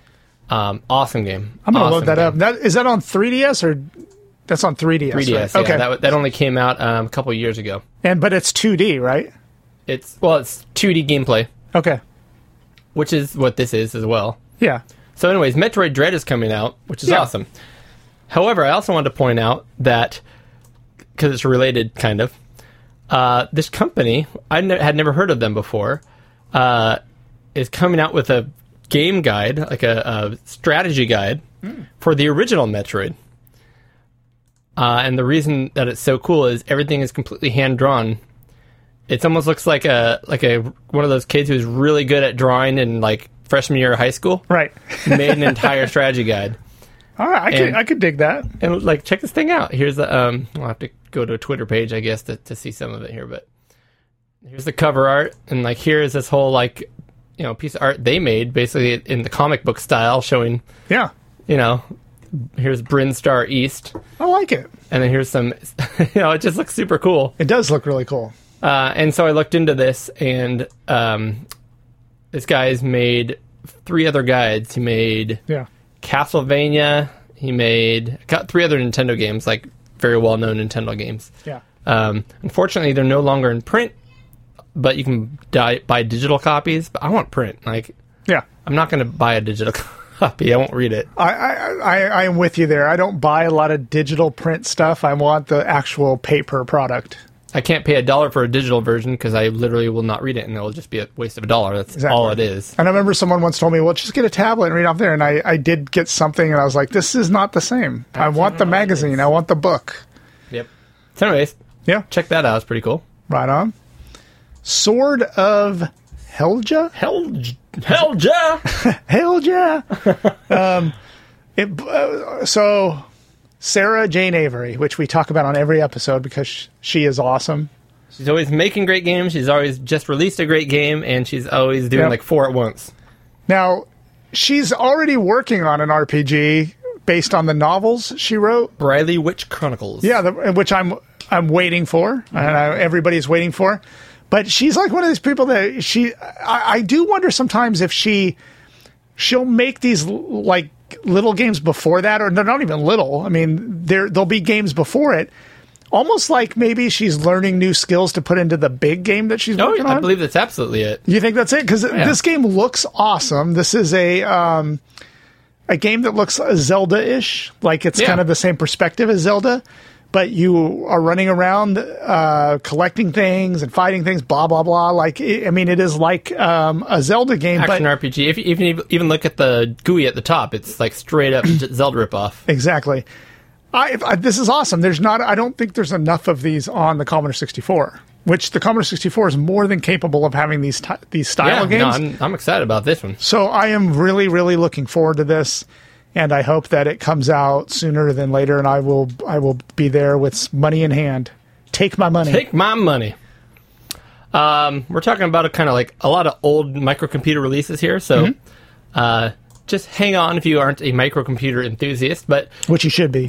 which you should be. Um, on the ZX Spectrum, uh, Zozia Entertainment, who ma- is a Russian uh, programming company, Yeah, came out with a very cool game slash tech demo. I'm going to call it tech demo, but yeah. uh, called Travel Through Time, Volume One, Northern Lights. And I don't know if did, were you able to play this one? I did. I loaded it up. I played like maybe two of the levels, and then ran out of time. But I ended up playing like nine levels. wow, the Um, graphics are amazing on it. For a Spectrum, they're they're really amazing, which has no sprites, and it's basically kind of like an Outrun. But what I like, I like this more than Outrun, um, because there's a story, and in between each level, you kind of have different objectives. It's not always just Yeah. get to checkpoint, get to checkpoint, Right. checkpoint. Like it might be uh, there's a race with 12 cars, come in ninth or better to move on. Yeah. Or there's this one guy who you're racing, so you just have to beat him. Or um, hey, it's just an evening drive. At that point, it's just make the checkpoint in time. Yeah, Um, that's the one. The ones I drove were just like, hey, make the checkpoint. You know, don't crash. And I liked that. I thought that was really cool. I was like, okay, this is kind of a chill kind of racing game. Now, any any of these games are kind of hard to for me to like judge as far as like how distance, how far you are away from things. Yeah. And I would say that the sprites on this, they're not real sprites, obviously, but I'm going to call them sprites, Yeah. are so big that it's hard for me to figure out how to get around things or in between or judge when you're supposed to go. Right. So I do have that issue with it, but it is gorgeous. So you got to check that out. Um, And, and then is- you've got a, and you've got another little bit of uh, classic microcomputer news here. Yeah, and I think that um, I think that Tim kind of popped this one in there for me. So let me read the notes here. Uh, let's see. I'll do no such thing. You swiped my notes away. Pond Software is back and tweeting after a long silence. Vanja, I think is it Vanja? Vanja? I don't know how to say that. Let's that. say Vanja is back with a new game, so far untitled, but it looks to be based on the previous game called Goblin. So I don't know if we can see that in here. This, I mean, this looks just like. That's it. Goblin. Yeah, that's it. Yep. The, I, I love the colors in it. Uh, the little uh, bad guys look really cool. They look like little uh, gelatin blobs, Yeah. but it, it looks like a real, like a pretty cool little platform. Single screen platform game. Yep. Whimsical. L- little ladders. Oh, you like collect the little things on each level. What is that? That's like uh what is that game I really love? Um, it's on the. It's Rodland. It's like Rodland. Have you ever Oh, played okay. Rodland? Yeah, yeah, yeah, yeah. Uh-huh. I love Rodland. Um, but it looks kind of like that. Uh, the the sprites are a little smaller than Rodland. Um, there's like little bats and things flying around. Looks really good. And the exciting part about this, of course, is this game, but Pond Software was gone for a couple years. It was, yeah. They just kind of dropped off the face of the earth, and now they're back. Yep. And of course, they make a ton of, uh, well, a ton. They were starting to make a ton. Yeah. Before they dropped off of Commodore 64 games of very high quality. Yep. And this looks to be one. so- And one of our uh, Patreon subscribers, Roy Storini, uh, he made he developed some games for Pond Software. That's true. Uh, was was Bear Essentials in that? Bear Essentials may have been Pond, but that wasn't Royce Torini. Correct, correct. Yes. Yeah, yeah, yeah, yeah. But Bear Essentials, yeah, it was that was Pond Software. That was Yep. uh, Graham. Graham Axton. Axton. Yeah, Yes. So Graham, if you're out there, yeah, thank you. Well done. Roy Strini, thank you. Well done. yes, Uh, featured one of his games in my last segment. yeah. Um, next up on the docket, uh, I really just talked about this just a couple weeks ago, but the Atari 8-bit game I was kind of looking forward to, Flob, I remember we talked about this. was released today, and we're recording this oh wow! So they're on the Atari, right? 8-bit on the Atari computers? 8-bits. Yeah. Uh, you can buy a physical copy by emailing this address here, or you can just go down this for free now. Um, completely free. I was not expecting that. no. Now, of course, you have the option to send a few bucks, so please do so. Uh, I have not got a, ch- a chance to play it yet, but there's Flob, which looks It- gorgeous. Yeah, I mean, for gorgeous. for the Atari 8 bits, this looks. I mean, I don't want to say for the Atari 8 bits, but Oh, it looks that, it yeah. looks amazing. I mean, it, the graphics look like they're. Uh, how do they say that? Hitting above their weight class. I like that. Yeah. I like that. That a? I'm trying to be like Aaron. I was gonna say it sounds like an Aaron comment. I'm trying to get all call Aaron from the Amigos. He always I- has clever things to say. I would say it's top shelf. Yeah, top shelf. Um, and I got another one here. I just want to say, if you want to call this news, uh, I'm going to call this uh, sad news, Eric. oh, The new, uh, what's the new Mario Golf game called? Mario Golf. Is it called like Super Dash or something? Because Super oh, Rush. Super Rush. Yeah. And I've read some reviews and stuff, and it's focused a lot more on like the speed golf than it is actually playing golf, which is what I love about Mario Golf. Yeah. And the reviews coming in from people who love Mario Golf games are middling. Yeah. Remember when I when I just in the quick question segment I was like, hey, I, Hold on. Yeah. What did you have to say, Eric? Yeah. That's loud. You always say it's loud. I'm trying to get some uh, emotion out of you here. But you remember I was saying that, you know, I don't buy a lot of full price games anymore.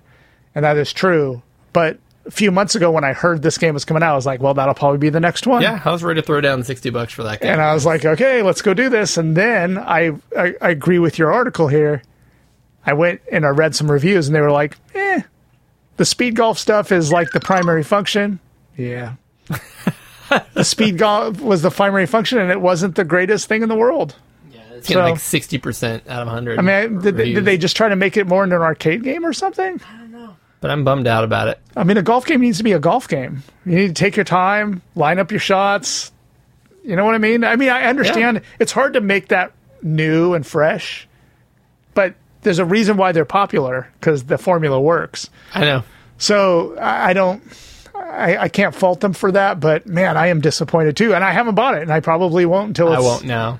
I won't until it's like on sale. Maybe they'll they'll do some patches or something that fixes those things. Because they did that with the tennis game. Because I bought that They Mario did. Tennis. Oh, okay, yeah. So people were complaining about this or that, and they did kind of tweak it a little bit Oh, to make it better. I haven't gone hope. back to try it yet, but um, but I hope they do that with the golf because I really wanted that to be good. So Another one from Tim. yeah, so Tim has what, and and I feel bad about this one because Amiga J is a great a great dude on Twitter, Uh-huh. and I love the work he's doing. He's basically makes compilation CD32 discs that you can download and you burn. For the Amiga CD32, which is a consoleized A1200 Amiga, basically. It's a computer made to it into a console correct. So that plays CD based games. Yep, and it's a lot like the Dreamcast where you can just burn the discs and they just work. just work. There's no copy protection or Or anything my like that. 3DO up there. Yeah, yeah. Oh, is a 3DO like that? I didn't know that. Yeah, that- you just burn them and you Burn, just rip burn them and go. All Rip right. and go.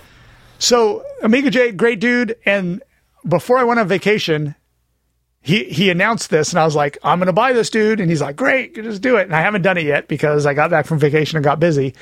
But he is back with a new CD32 collection called the A to Z of Amiga games.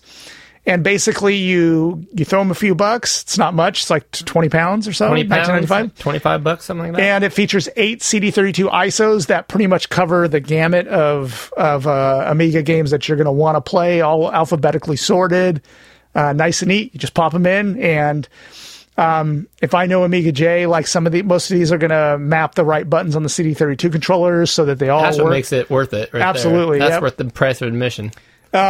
The just the convenience. I love. Li- listen, I have a stack like this tall, like about an inch and a half tall of just Amiga J compilation discs that I made for my Amiga CD32 that are just sitting on top of it right now. And I just I pop one in, I look and I try a few, and like it, it's it's awesome. So It work. I really want this. Uh, Amiga J, if you're listening, I'm going to go get this. I'm So going you just I feel bad because you haven't bought it yet. I haven't bought it yet, Oh, but I'm going to do it. You'll get there. Yep. I might buy it, even though I don't have a CD32, just because it's such a good deal. Yeah. Now they'll force me to go get a CD32, and a ton of time and effort and caps. I still haven't recapped mine. I I've, I capped the the whole through, like the Yep. whole through capacitors, but I haven't touched the SMD because I'm afraid. I'm a little chicken. Chicken. Do I have a sound for that? Do you have a chicken sound? No, I just have. Fight! I don't know why that works, but there you go. I, I'm afraid to do the SMD because with a like I've done SMD work, but I've done it on things I don't really like. If I if I bust it, it's like okay, I can just go get another one. Obviously, with the CD32, it's like my holy grail. I don't want to blow it up. I was sweating bullets doing the whole through capacitor. So really? Well, Yeah. yeah. Anytime we're working on something yep. kind of rare. Uh, have you heard of Tomb?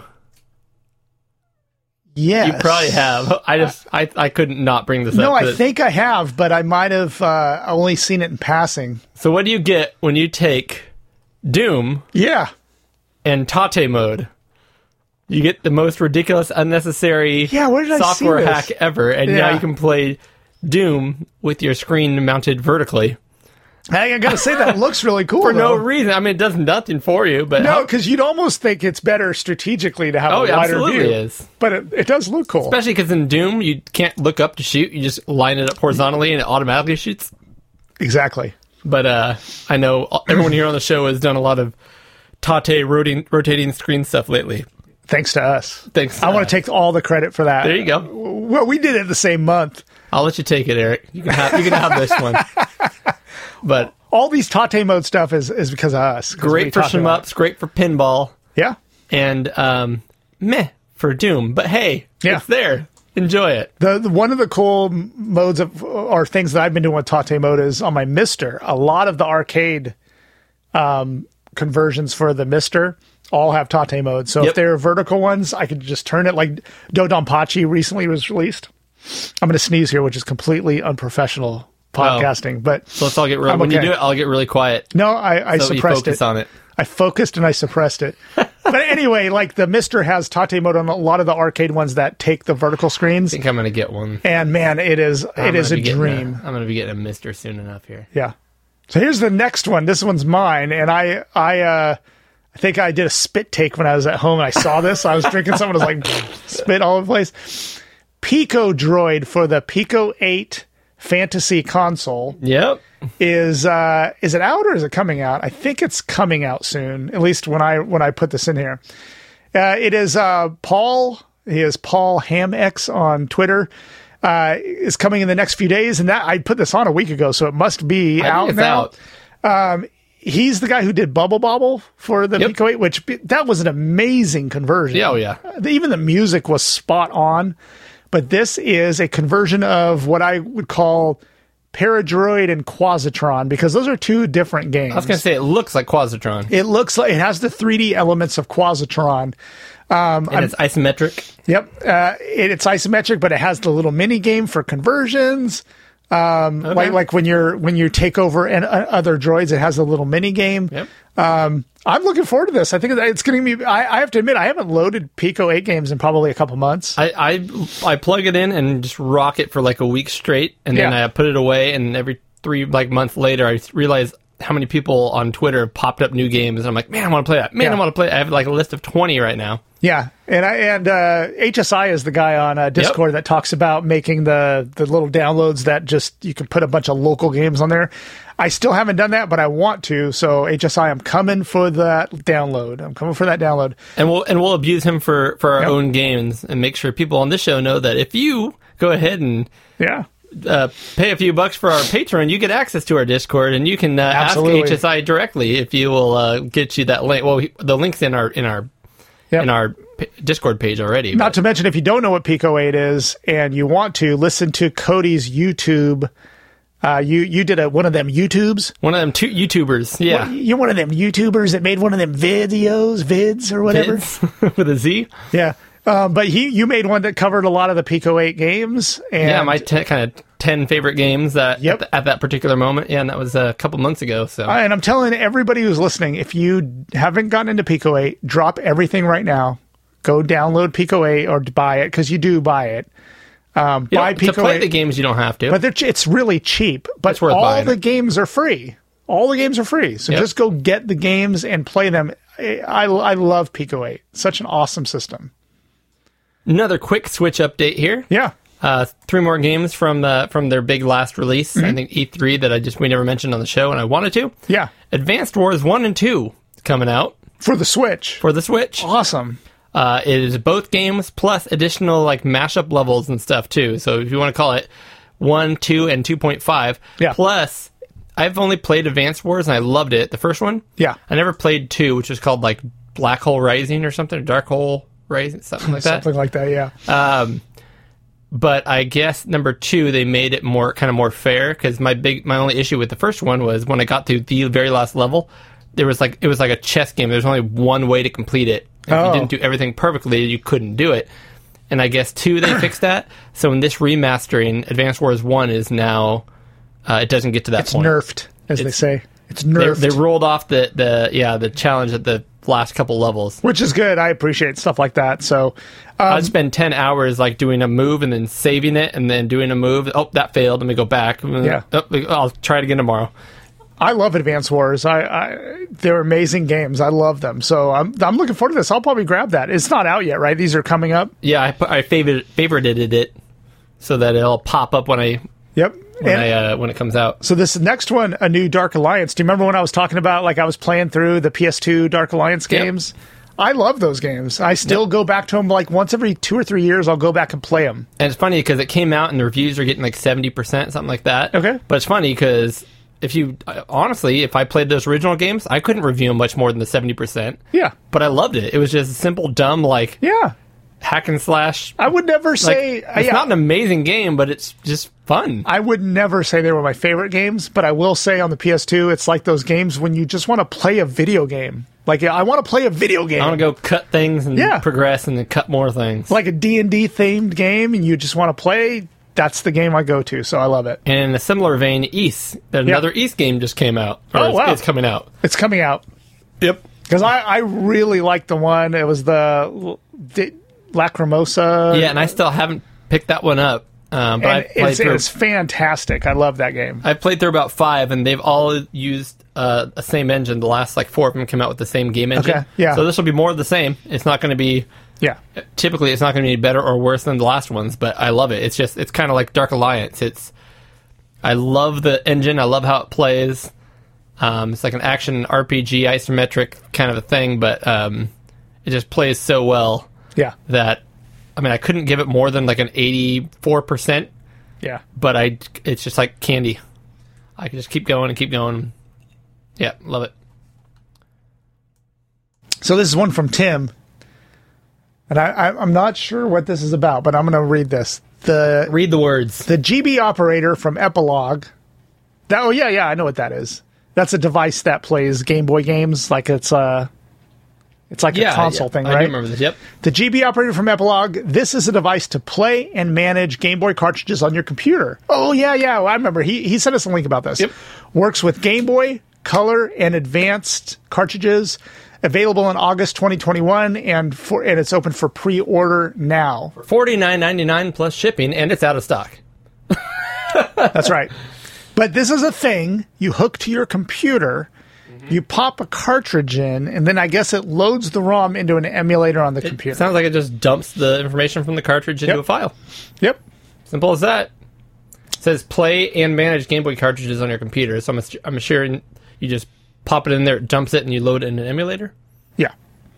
This- So, uh, yeah, go ahead. No, so this is I, I, ta- I talked to Tim a little bit about this on, on Twitter.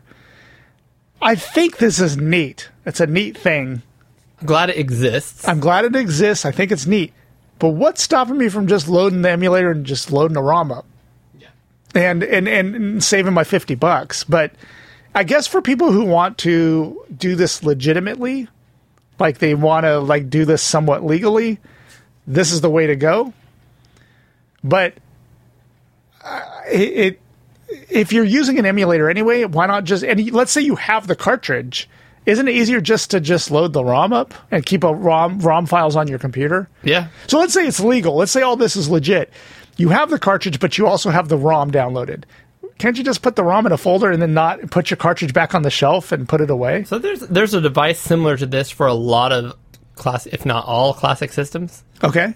And I always have wondered that. I'm like, why? Yeah.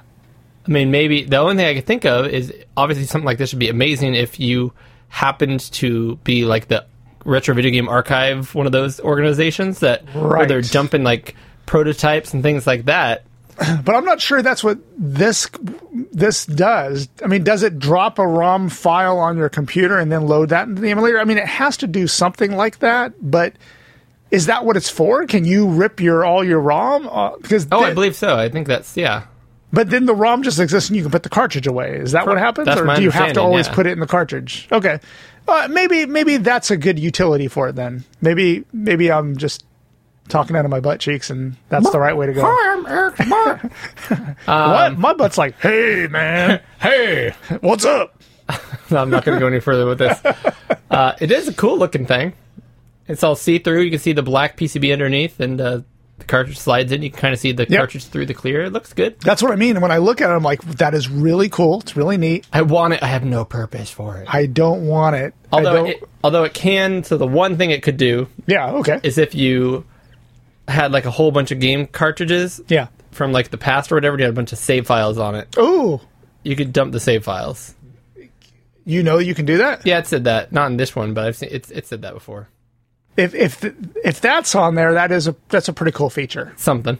Because there is no way now to grab your save files and move them to a computer. Yeah. There we go. Like a cartridge slot for your computer. Never lose a precious save again. See, there you go. All right. Back in for restoring saves. I think that's good. Um, you can transfer photos from your Game Boy camera. Okay. Well, Yeah, that's yeah, something. yeah. Uh, and you can develop homebrew and play it on original hardware. So I guess it goes the other way. Wow. How does that work? Develop homebrew and play it on original hardware. Uh, opens the doors to homebrew development and the GB operator. You can easily write your games to blank cartridges. Where do you get these blank cartridges? But you can write. Oh, that's neat. It's, so it, it's Writes. It writes to it. Wow. Well, maybe I. uh Oh, and it has. Oh, this is now this is something. If you're a collector, Yeah. Counterfeit cartridge detection. Yeah, that's pretty neat. so you can tell if it's a bootleg or not. Although at that point, you basically find out if you got screwed or not because you're not going to be able to like bring that to your deal. Yeah. Hold on, plug it into this device. Let me just double check it real quick. Yeah. Do you mind if I try this cartridge out on this my device? Don't mind me. I'm just gonna test this for a sec. Okay, so I think it has more utility than I thought. I talked about this one a few months ago. I not got an too email. long ago. I got an email about this. you this. got the email too? Yeah, they were like, "Hey, hey, dude, buy this." And it's weird because I, I swear, like I only knew about this because I was on this website looking for something else at the time. I think I signed up to to tell me more about it, like when when when it was No, closer. correct, to, correct. Yeah, yeah, About a few Yeah. months ago when I first Uh, saw this, but Yeah, long story short, there's a company over there called PCE Works, and Yeah. they make reproduction uh, slash new compilations, if you will, um, of Turbo Duo 16 TurboGrafx CD games, yeah, which you can buy from them, and uh, it's pretty. I, everything I've heard is like a great quality and very nice. yeah. And they're releasing a console, very much like Analogue is coming out with a Turbo CD console. Yep. But there's just called the Mega Engine, and not only was it conceived much later, it's also already launched uh, on July 10th, and it is open for pre-orders. Um, now I did a little bit of research into this, and it's not quite a full featured package. Um, it doesn't have a slot for card games; it's only CD. Okay. And uh, when I was really looking at it, it actually looks like it's um, basically an emulator with a CD drive just packaged together. Okay. So not everything I originally hoped it was, and it shows a really cool picture of a screen and a controller, not included. However, what is included, which is really cool, is it comes with um, a couple of their releases, their CD releases, which of course on my thing here I'm scrolling around, I can't find at the moment. Um, but it comes with a couple releases, and you can buy this in a kit form, Okay. which means it comes not assembled. And if you do it that way, it's still the same price, but you get a, your choice of another one of their titles Oh, to be included with it. And their titles are really well, again, really well done. So yeah. um, kind of cool. Yep. So I was, I was really excited at first, but I believe the price is 279 euros. yeah. Is it is it an actual emulator or is it like FPGA? Do you know? Originally, I thought it was FPGA, but I'm kind of looking at it and I'm trying. I'm, I'm literally looking right now. Here you go. Yeah, 279 euros. Yeah. Includes um, CD Denjin, which is, uh, I believe, Air Zonk, Okay. um, the, the Japanese version of it, and uh, Kyo Yugitai, another. Oh, and that's a Mega CD game. Yeah. Oh, interesting. So that's actually Sega CD. So this is Sega CD too, then, That's pretty neat. um, which would help prove the point that it's not. I don't believe a. Uh, I think it's an emulator. Anyways, go take a look. Yeah. it, it, I I do think it looks like a neat device. Um, it's a little more money than I would want to spend on it. If this was an FPGA that could play Yes. both formats, I might do it. Yeah. I, I mean, I have the MiSTer, and I think it does do all of those things, so I, I'm covered. But Freaking MiSTer. yep, but Gonna have to get one. they look neat. The one thing that you know, the one thing the MiSTer I was thinking of lately doesn't do, which upsets me, doesn't do Jaguar. No, And I need it. I need the Jaguar. Jag. So uh, Tim put this one. I'll let you read this one again. Or actually, or I could read this one because you're next. Sure, sure. Um, I'll be honest; these kind of stories just make my blood boil, and I have no interest in them. But Tim wrote it, so I have to say it. Thanks, Tim. Thanks, Tim. Um, according to IGN, a sealed copy of Super Mario 64 sold for like a bajillion dollars. $1.56 million on heritageauctions.com site. And a week before that, a copy of Legend of Zelda on the NES sold for $870,000. So this is the most valuable collectible game ever. Um, I don't believe this garbage. I just don't. You hear about these things. It's a it's a boxed, sealed new Super Mario 64 game that's been rated with a 9.8 rating by you know one of those uh, companies that put them in like Carbonite. Auction auction houses, yeah. And um, apparently, we're supposed to believe that someone paid 1.5 million dollars. Oh, you don't think that's I accurate? don't believe it. You I don't, believe, someone it. paid that much? I, I feel like it is a conglomeration of rich people working together to make this thing get up that price so that it raises the collections or whatever they already have. I don't think they actually follow through with I don't know. I, don't- it, I just it I don't see I don't see it. You know that game's not that old, Super Mario 64. Like I can't I can't imagine that there's not maybe sealed copies there's not that many of them, but I can imagine the boxed copies like that are in good condition. There's probably a lot of those around. I mean, so I mean, I, again, I, I don't know this world. I don't know how stuff works, but let's imagine that some guy Yeah. found or whatever an old video store that had a couple crates of Mario 64 games new in box. Yep. He had a hundred of them. But these guys are already investors. They already have money. And they do something like this, make it hit the news, like here, like we're talking about it. Yeah. And now all of a sudden his box of 100 is worth 1.5 million each. Yeah. Even though this might not have been a real auction. They might have bid, bid it up amongst themselves. Even if the rest of them are now 400,000 each, they just made money by faking the market. Yeah. Something like that. I don't I don't know. I'm not going to pretend I know that world, but I just don't believe that anybody's actually like, "Oh, I really need that and I'll pay this amount," which is uh, That's thousands a, of times more than it's ever sold for before. that's a ridiculous amount of money. Yeah, I mean, there- there's I- no way there's that many people who just knew this game should be worth that much. That's right. There's no way. agree. I don't buy it, Eric. I call bull honky. Hadouken! Fight! I'm going to agree with you. I'm not going to fight with you. I won't fight. Not with me. Not with me. All right, I, I think it's a silly we're amount back. of money. Eric and I uh, Yeah. just bloody each other's noses. There's Exactly. no clear victor. Uh, the the studio here is in ruins. Anyways, games are worth too much money. We get it. Sorry, Tim. That's your news item. So this is a news article that is. Um, I'm sure you've heard this. Oh yeah. So the new Nintendo Switch is coming out in October. Everyone knew what this was going to be, and they had all kinds of information about how it's the Pro model and it's going to have an upgraded processor. Remember we talked about it like a couple months ago. It was going to be called the Super Nintendo Super Switch, Nintendo which that's it's that's really not. It's not going to be called that.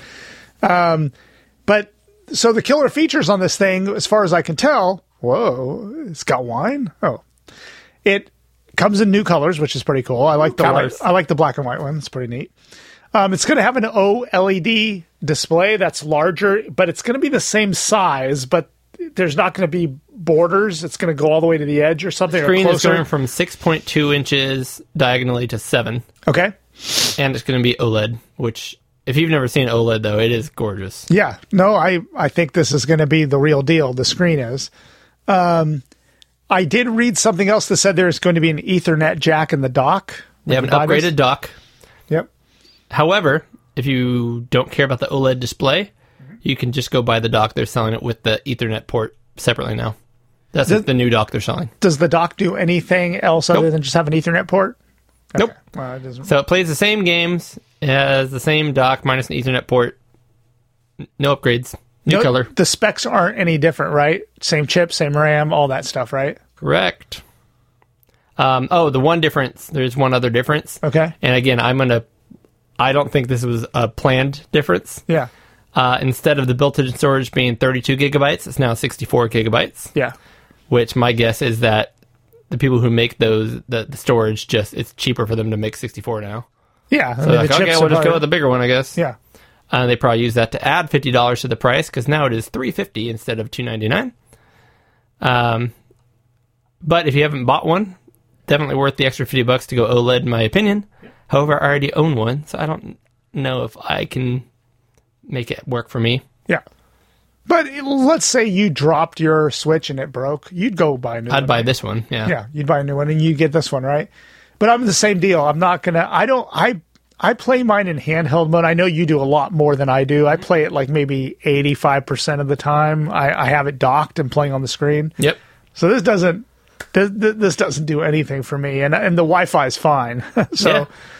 It doesn't do anything for me. But it's cool. I like it. It's a it's a neat neat little screen upgrade. Yep. So a lot of people are expecting more. It's kind of lackluster compared to that. Honestly, to me, I think it's more or less what I thought they would do. Yeah. Um, the one thing that people are a little frustrated is they still have not acknowledged anything about the Joy-Con drift and whether these Joy-Cons are going to have the same exact problem. So they probably are, They probably are. Yeah. which is annoying.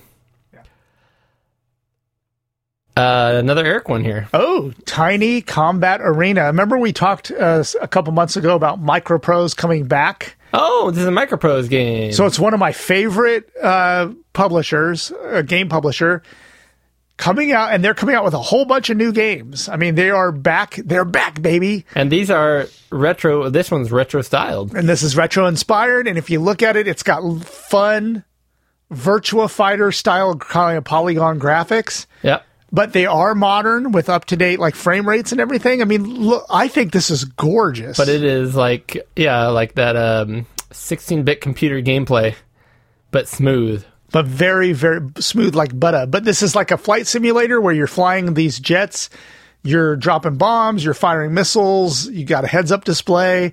Um, I think this looks amazing. It's scheduled. Cool. Planned release date is in September. Um, if you, really check this out, Tiny Combat Arena. When I saw this, I got excited. I was like, "Oh, I really want this!" And I was kind of hoping it would come out on like a Switch because I would love this on the Switch Yeah. but it looks like it's going to be PC only, at least in the beginning. So, Well, Microprose is kind of a PC house no, I understand, but or a computer house. I, I, I just don't play a lot of games on my PC. I, I prefer consoles Yeah. like Switch. But if it's anything like the old Microprose games, that's not going to work because you need a full keyboard with all the buttons. Maybe You got to hit map and you got to hit HUD and you have to put uh, pick one through nine for which weapon you're going to use and turn engines B for on, bomb and yeah. lift up your landing gear. Like there was Yep. keys for everything. No, Yep. I agree, and that's one thing I loved about them. But this looks a little more arcade style to me. So I'm still holding out hope that it'll I wonder how much it's. I- I'm going to guess ten ninety or nine ninety nine. like nine ninety nine the the cost. Yeah, I'm just just looking at it.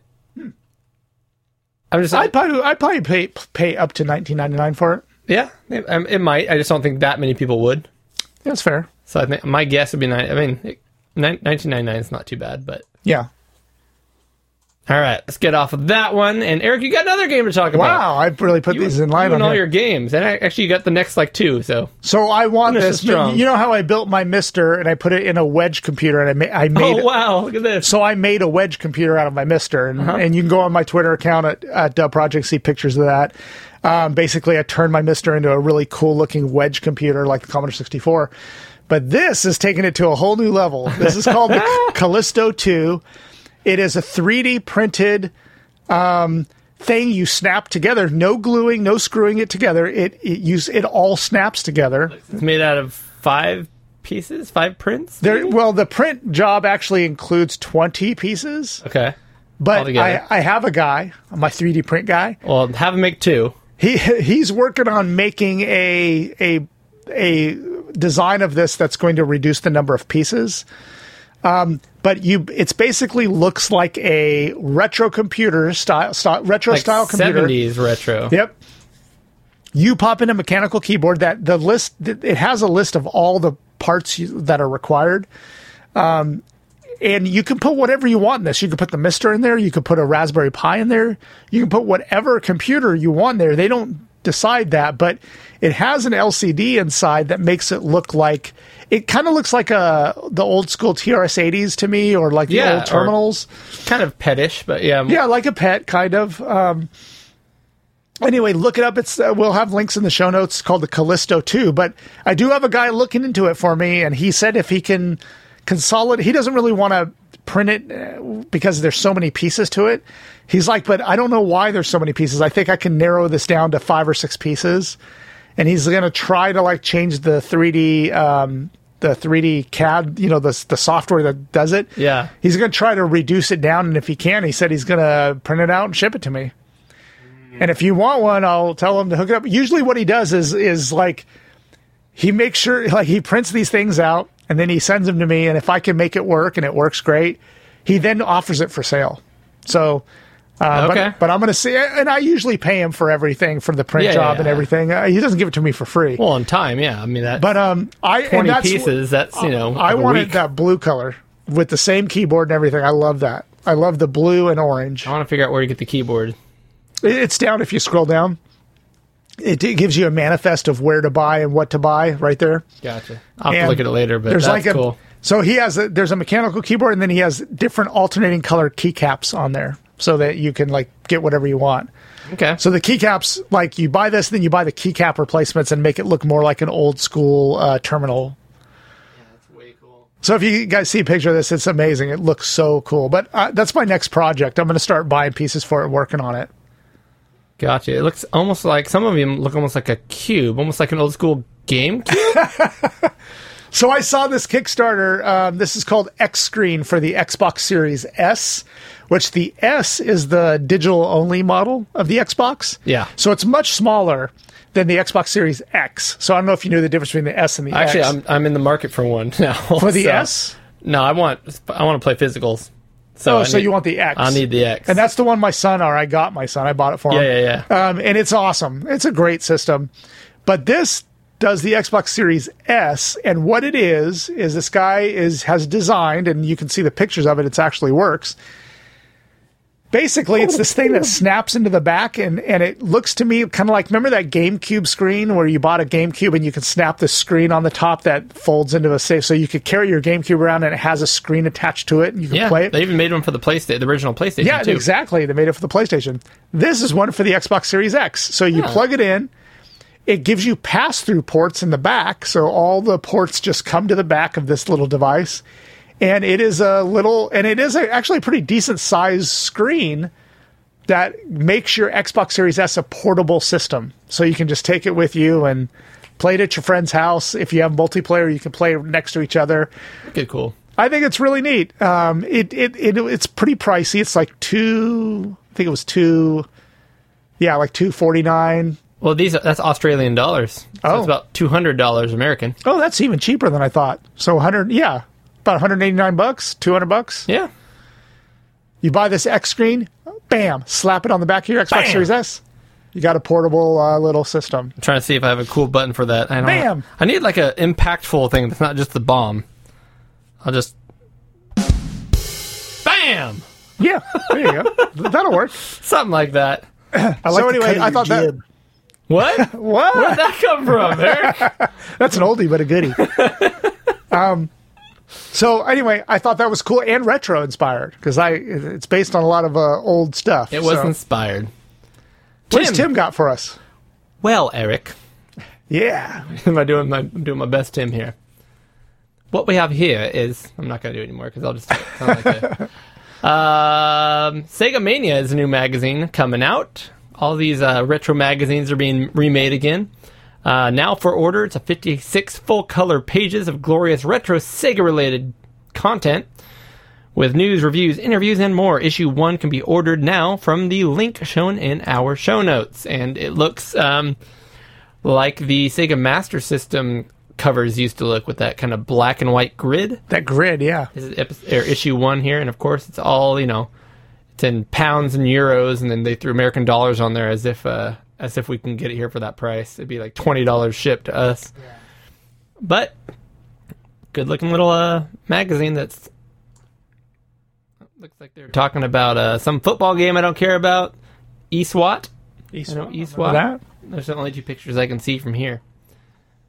Yeah, there you go. New magazine for everyone to check out. Oh, I like the new magazines coming out. I do. They do seem to be coming out overseas, like Amiga Addict, Oh yeah, yeah. and the shipping is just nuts. And then when it arrives, it's all torn up. And because I got my Amiga Addict, and it was kind of bent and stuff, and and it took a long time. I mean, my Amiga Addict We was Eric, really late. no, we need to do. what do we need to do? We need to import these things in bulk, yeah, and then we're gonna cart uh, create our own uh, retro gamer crate yeah. box. subscription, yeah, a little subscription where you get a pay, crate. You yeah, pay forty nine ninety nine, yeah. And every three months or whatever, you get a bunch of random issues of random Yeah. British magazines that have come out. Did you? Did you, uh, so? I was listening to uh, um, Boat and uh, the. What was the name of that podcast? We were just talking about it before the show. Um, the guy from Retro Man Cave. Um, Oh yeah, yeah, yeah. The um, this week in retro. why can I never remember that? I don't know why, but This week in retro, they were talking a couple of episodes ago about a service that you you you, you give them your money, and they send you a physical magazine of an old magazine, and and it's their choice. yeah, You don't get to pick, but you could end up getting like a you know like a Zap, or you could get like a one of the Sinclair magazines. Yeah. But every month you get a retro old school magazine that's Pretty cool. supposed to be in pretty good shape. But Pretty cool. That is pretty neat. But anyway, uh, I bad digress. news and good news, Eric. what's that? Bad news. Yeah. News is over. We are out of news. We're out of news. However, the good news means it's time for another beer. Yeah. Woo-hoo! Let's get that. Let's get that going. Let's get that beer. So if you reach on in there, I got a couple of frosty glasses, and I know you uh, brought a couple other beers. Eric's doing all the beer this episode, and it's an amber pilsner, is how you described it. Yeah. So that's kind of an oddity to begin with. It's bound to be flavorful. This is from Oak Park Brewery. Have you had Oh, anything yeah, from yeah. them? I've had their. Uh, That's their actually really good. They're actually a really good brewery. Yeah, I've had their lager and it was excellent. I've had one of their, I think it was a stout, and it was super good in the winter. So there you go, my friend. Made in Sacramento. Crack this bad boy. For those that don't know, Oak Park is a community. It's not really a town or city. It's Yeah, a community, community in Sac- suburb in uh, Sacramento. Um, it's got a lot of rich, rich history. Rich history of not rich people. That's right. Rich Um, Corinthian leather. uh, one famous person from Oak Park is our former uh, mayor. Kevin, was it I'm totally blanking on it right now. From the Phoenix Suns. Yeah. NBA basketball player. Kevin something, right? Gosh. Charles Barkley and Kevin. Oh my gosh. Oh, was it That's Kevin? Maybe it wasn't me that I'm Kevin. not remembering. I have his autograph. I met him when I was a kid and got his autograph and the whole yeah. thing. He was mayor of Sacramento, right? yes. Gosh darn it. Cody. Uh, I'm actually have to type I might be totally wrong on the Kevin thing, but I thought that was his name. All right, Doug from Phoenix. If you want, you can write in. He's Tell me how wrong I am about this. Um, Wow, if I even type in Phoenix Suns, Kevin it doesn't pop. Kevin, Johnson. I was right about the Kevin at least. How hard? Johnson. Seriously, I couldn't think of that. I couldn't think of Johnson. Um, I love his stats here. Height six one. He's a short guy. Uh, Short guy. number seven on the Phoenix Suns Yeah. and Party Democratic Party. Yeah, that's what he was. well, there you go. That's he went to Sacramento High School, Yep. and he went to Berkeley. Berkeley. is- All right, let's enjoy some Amber Pilsner, shall we? yeah. So Very, here- very heady. It's a very heady beer. Yeah, so do you want to Cheers. cheers that?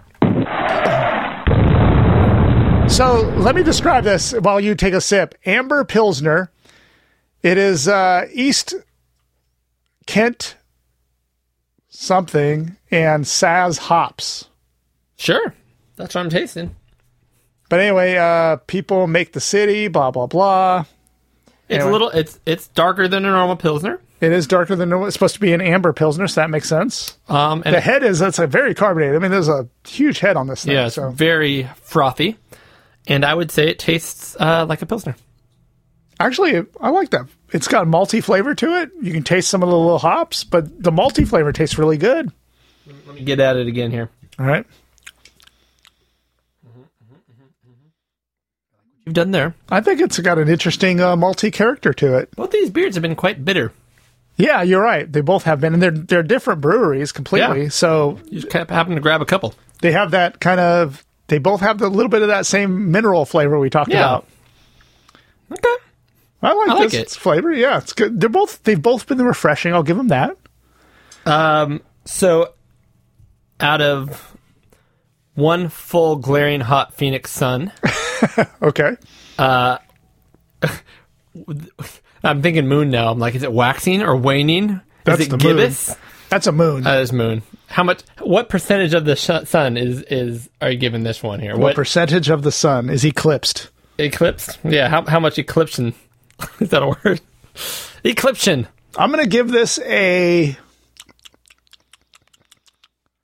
based on the other one we did because I got to use that as a metric. I'm going to use that as a six. Seventy-two. I was going to say 68. So I All think we're pretty close. I think we're pretty close. All right, Pretty close. KJ. All right, KJ. he just went by KJ, Kevin Johnson. Yeah. Come on, I can't believe I. I might have to edit that out so I don't sound like a doof. I, enjo- I enjoyed watching uh, Kevin Johnson play when he was on the Suns. Yeah. That was a good era.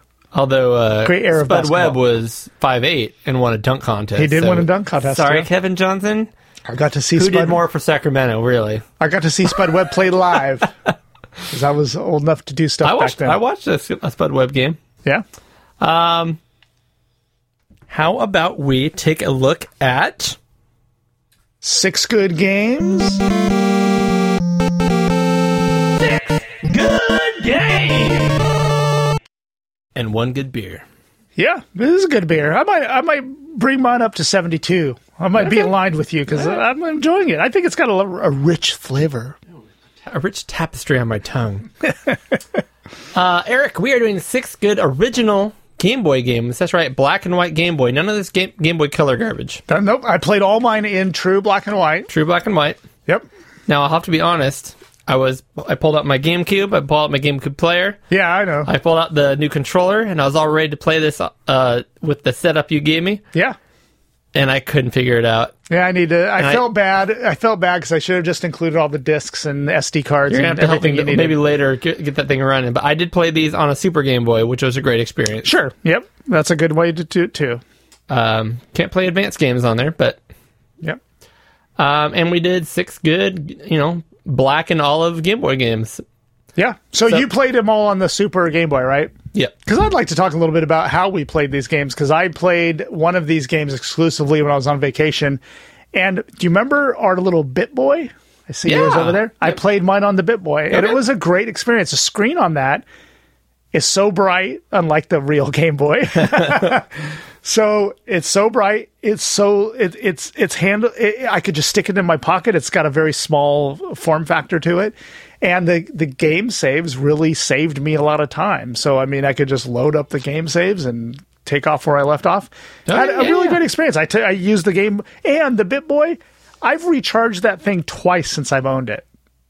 The battery on that Oh, thing yeah. lasts forever. Yeah, those, those cheap devices, for whatever reason, Yeah. they just run and run. Yep. So Um, so I played it on the bit just that one game on the Bit Boy. The rest I actually played on my original Game Boy. So There's one game here I swear we've talked about in the show before, but it's probably would have been like episode one or two. which game is that? One of the ones you picked, the first one you have listed here. Oh, really? Yeah, Well, you want to start with that one? go for it. Let's talk about it. Let's talk about that one because that actually is the one I probably have the least information about. Maybe you can help me fill in the blanks here. I played Solar Striker, and Solar Striker um, is. I want to start off by saying it's a blast. It's a fun game, but it's not. It's it's it's pretty simple game. It is a shoot 'em up. It's a vertical sh- shmup. It's a vertical shmup, which on the Game Boy is not the easiest th- genre to find. Yeah. There's not very many vertical shmups, and that's what I was looking for. I was like, hey, when I'm playing this, I want to find a shmup that well, I can really sink my teeth into. I'll let this in the background so you can enjoy some music here. Yes, thank you. Soon you're going to get an ad for like some kind of testosterone pills or something. Are you feeling flaccid? like, come on. what? We're playing a Game Boy game. How dare you? So this was a game produced by Gunpei Yokoi. Did you know that? Yep. I didn't know that. He produced this game. Um, he also was one of the programmers on it. Um, it was released February 2nd, 1990. It's got six levels of play. Um, so the power up system in this game is used. So basically, it's a shoot 'em up. You're shooting up on the screen. these aliens come down and you shoot these power ups and you grab the P, right? The first one doubles, one power up doubles the player's firepower. Okay, five power ups cause, uh, I'm sorry, three power ups cause you to have a triple shot. Okay? Five power ups cause shots to explode on impact. So, like, it, and that really is devastating. I mean, you can kill, cl- clear out a lot of things on the screen. Um, once you beat the game, it unlocks a hard mode, which blows my mind because this game, uh, I got Not to level easy. four. And it, it gets pretty challenging as Okay. it, as it is, but it's pretty good, cool. though, it's cool that it unlocks like a whole different level. one thing I found interesting was it it has six levels and there are bosses at the end of every level. The first level, the first boss, I, I was watching a like like a gameplay video on this and I, I realized it doesn't matter how much you shoot him. See how he's shooting at him and like trying really hard? Yeah. If you just go up into the top right corner of the screen and just sit there and let him do his thing, Time's out. it just times out and then he flies off and you're done with that boss. Shooting does nothing. Shooting does nothing. It doesn't matter how many times you shoot him. Now, every other boss after that is more like a real boss. You shoot him. There's no there's no life bar, so you don't know where you are. You just got to keep shooting him and avoiding the shots. But other than that, there's not much else to this. Other than there are the music is actually pretty good for a Game Boy game. I, I like the music a lot, and the aliens do vary quite a bit. There's a lot of different sprites for the aliens. So one thing I really like about this is unlike a lot of shmups that get so complicated, like oh you need to do this, you need to get these power ups in this this order, and this is just simple. It is sh- is shoot 'em up Shoot refined. stuff. Yeah, it's just like refined, and, And, I the, the colors and stuff they look make it very obvious what you're looking at, which is not easy on the Game Boy. that's right. And there's a lot of screen real estate too, which But it's not uninteresting. There's backgrounds. exactly You can just see, you can tell that what's background and what's an enemy. Yep. So overall, I, I really like the shmup almost because of its simplicity, but it is a more simple kind of shmup. Um, but I really enjoyed my time with it, and I got to level four out of six, which isn't bad for me, and I didn't have that much time to play it. So It actually feels a lot like um, Sarah Jane Avory's Neutron yeah, to me. exactly, yeah. Yeah, So- I actually almost picked this game, but the reason I didn't was I thought we'd talked about it before, but it was so long ago. I'm like, ah, I'll just find something else. But I had a feeling you might pick this one. Yeah, and I did out I'm of the glad you blue. did. That's yeah, I did one. out of the blue. I, I really like this game. But anyway, so that's my first one. What do you got? Music stops.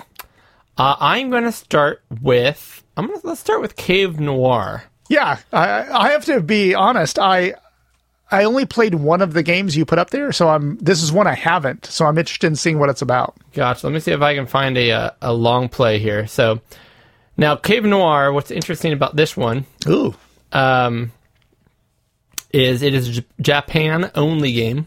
Japan. okay. I don't have my Japan button. Japan. Japan. Um, Oh, it's a Konami joint. we got we got some guy talking over on this particular video. Um, it's a it's a roguelike. Yeah, It's a Game Boy roguelike, kind of. yeah, Um, what's cool about it is not this advertisement. yeah. Um, So when you press, you know, a, a, a direction, your little character in this dungeon will go one space, and all the other enemies move one space. Um, but it's almost like little mini games Yeah. because it's not just you go until you die. You actually have a, an objective. They'll be like, okay, go into this dungeon, and your first objective is kill two enemies and then get out. Okay. So you, all, you, all you have to do is kill two enemies. You can run away from enemies. You can do whatever you want, and find your way to the exit and get out of there. And as long as you've survived and got two kills, cool. You gain a power up or you get an ability or whatever. And then you go back in because now you're like, all right, if you want to try that particular dungeon again, now get three. But you can choose different dungeons. There's different dungeons that you can choose to go into depending on Yeah. So you can you know hop in there and hop out as needed. Um, There's like a little inventory system too. a little inventory system. You can collect gold. You can kill enemies. You can get power ups. You can knock on walls. Like when there's a question mark, it means there's a wall you can break through somewhere around there. Oh wow. Um, it's kind of cool that this exists on the Game Boy because I didn't know anything like this did exist. Now, I didn't know anything any roguelikes kind of existed. yeah, and it's I mean it looks for a roguelike of that era. It actually looks pretty decent uh, as far as you can tell what everything looks like. It's not just stick figures. And it's turn based too, right? When you move, then the enemy moves, right? When I move, you move. yeah. just like that. No, um,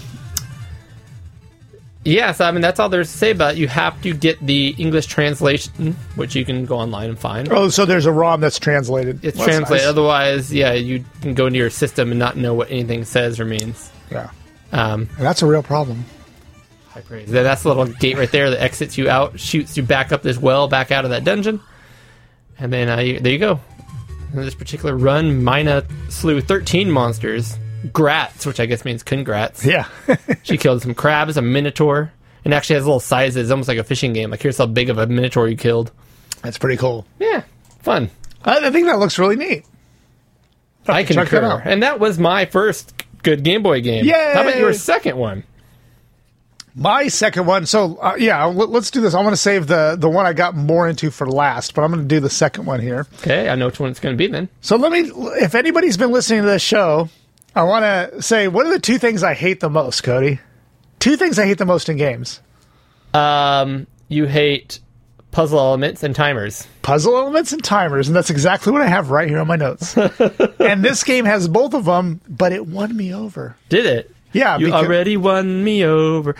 I have to pause real quick. Yeah, It got su- the romantic lighting in here. it is romantic. got super subdued. yeah, let me see if I can turn the light on here. Hold yeah, on. because we are we are. It is dusk at this particular time here in Elk Grove, California, and um, there we go. Now we got light. yeah, I was. I thought you were going to lean over and kiss me. I'm glad you told me to turn that on. Nope, I was like Eric, turn on the friggin' light. So this next game contains the two things I hate the most: timers and puzzles. But I this is the one game that I played on vacation. I took my BitBoy on vacation and I was like looking for a game on the Game Boy to play. And I was just looking through the list, literally looking through the list trying to think what which one am I going to play? And you had talked about what, P-Cross or Picross? How what do you how do you I pronounce always that? just said Picross, but yeah, I don't know. Picross. Okay, that, that makes sense because it's a picture. So I was like, you know what? I'm going to give Picross an honest go. So like I loaded it up, Mario Picross, the first one. So I guess this game, a little history on this game. Um, this came out in March 1995. It didn't do well in the states, believe it or not, even though they had a massive uh, advertising for this game. oh, I, I thought it was Japanese only. Nope, the first one was released here. Really? In, in March '95, and they they advertised, I guess, in magazines and on TV. Even there was even a commercial for this, but it didn't do well. So all the all the sequels came out in um, in Japan. It's like there's Mar- uh, Picross Two. There's another one, uh, Mario Super Pi- Pic- Picross, and Picross Two. I just want you to keep saying the word Yeah, I over can't. and over and over again. I can't even r- pronounce it right. But anyway, so it, this one did come out here, which is why there's an English translation of it. Um, but in this game, it is a Picross game. So how would you explain that? Like you, you basically, It's hard to explain in words. yeah, you basically chisel away pieces. There's a grid. yeah, there's, There's a, a, grid. So you have an x-axis and a y-axis, and at the uh, on the edge of the columns and verticals, it'll have a number, and that's how many uh, pixels in a row are in that yeah, in that either row or column. Yep, and there could be two numbers or three numbers. Yep, it it doesn't big matter. enough, yeah. So it could be like one, one, one, which means there's one, and then at least a space, and then another one, and at least a space, and then another one. But by it's like a crossword puzzle. By getting clues, like filling in one row, like a row across, you might be able to get some clues on what it is down. So it's a lot like a crossword puzzle kind of that. But what you're trying to do is chisel away things to make a picture of something. Yep. And then once you begin to see the picture, it might help you to just fill in the blanks. Now, what makes the Mario one interesting is that um, you have 30 minutes to complete each Picross, but when you get one wrong, it takes time Takes off time of the away. timer. I don't know if the, all Picrosses work that way. This is the only one I've ever played. All the Mario based ones do. Do that, okay. Yeah. Um, You can also, in the beginning, is you pick a hint. You, you can say if you want a hint Cheating. or not a hint. Don't do the hint. Can't do the hint. Yeah, I did, and so it would get. Then it gives you one row and right, and it's like a roulette style. It like goes, and you hit the button, and it like will stop and like fill in a column, fill in a row. And that's a huge, especially in the later levels, that's a huge advantage. Yeah, yeah, yeah, exactly. Um, in this one, you can also do X's. So if you want to take a guess, like if you are just trying to puzzle out what the picture is, you can use an X to kind of do this like a little tool. So the X, I don't, you can use it however you want. You can, yeah. The X, I've always used it, and I think other games kind of force you to do it this way. Basically, say, okay, it's not here. It cannot be here. Oh, really? So it's the exact opposite of putting a block there. Oh, which is okay. like, for example, if it starts with two, yeah. you get one, two, you put an X because it's not going to be there. It's not going to be the next one. That would be you're saying. three. It can't be three. It's only two. So Okay. X. This particular one I starts out with easy, which is a five by five grid like this, and there Yep. are plenty. There's 64 levels at each level on this one. Yeah. There's 256 total puzzles in this game.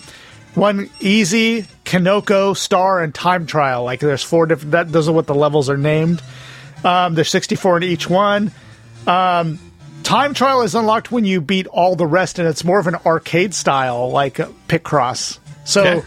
It basically is like a countdown timer, and you got to like sit there and try to figure out what the picture is. Um, anyway, I had a blast with this. I completed all 64 easy ones on my vacation. You did okay. Yep. That's so I, I'm going to move on to the next one, and I do plan on using it more of a kind of a casual game. So there it is. Oh wow! So you have the original Picross Mario Picross. the, the Japanese version. the which I Japanese version. Was the only version, which is why I own that. Yeah, I read the his- the history of it, and there is just for the first one, there is an English and a Japanese version.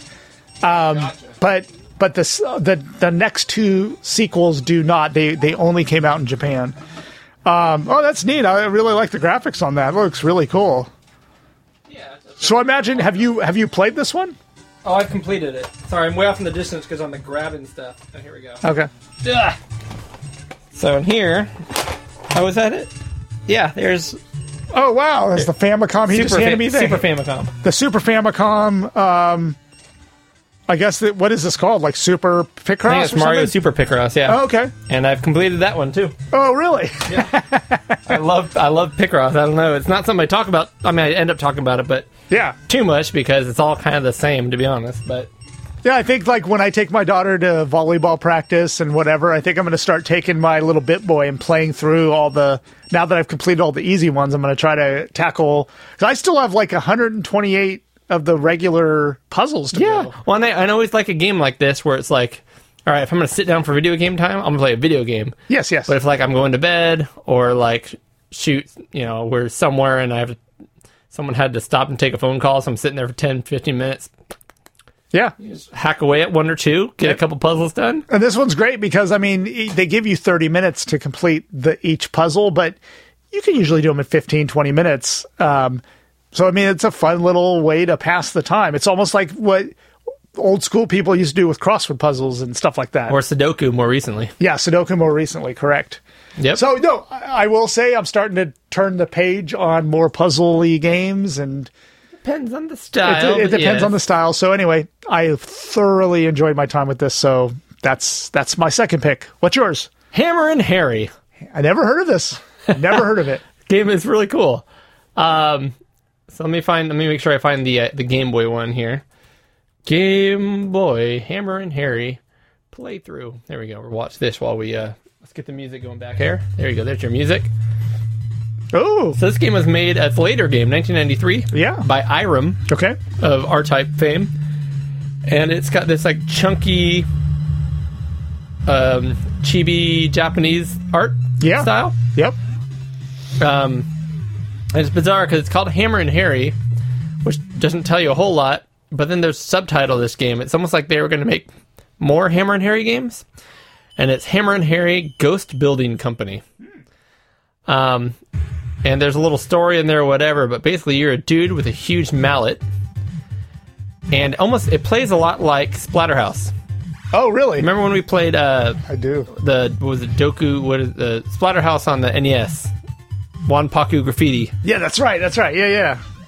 Uh, it plays a lot like that.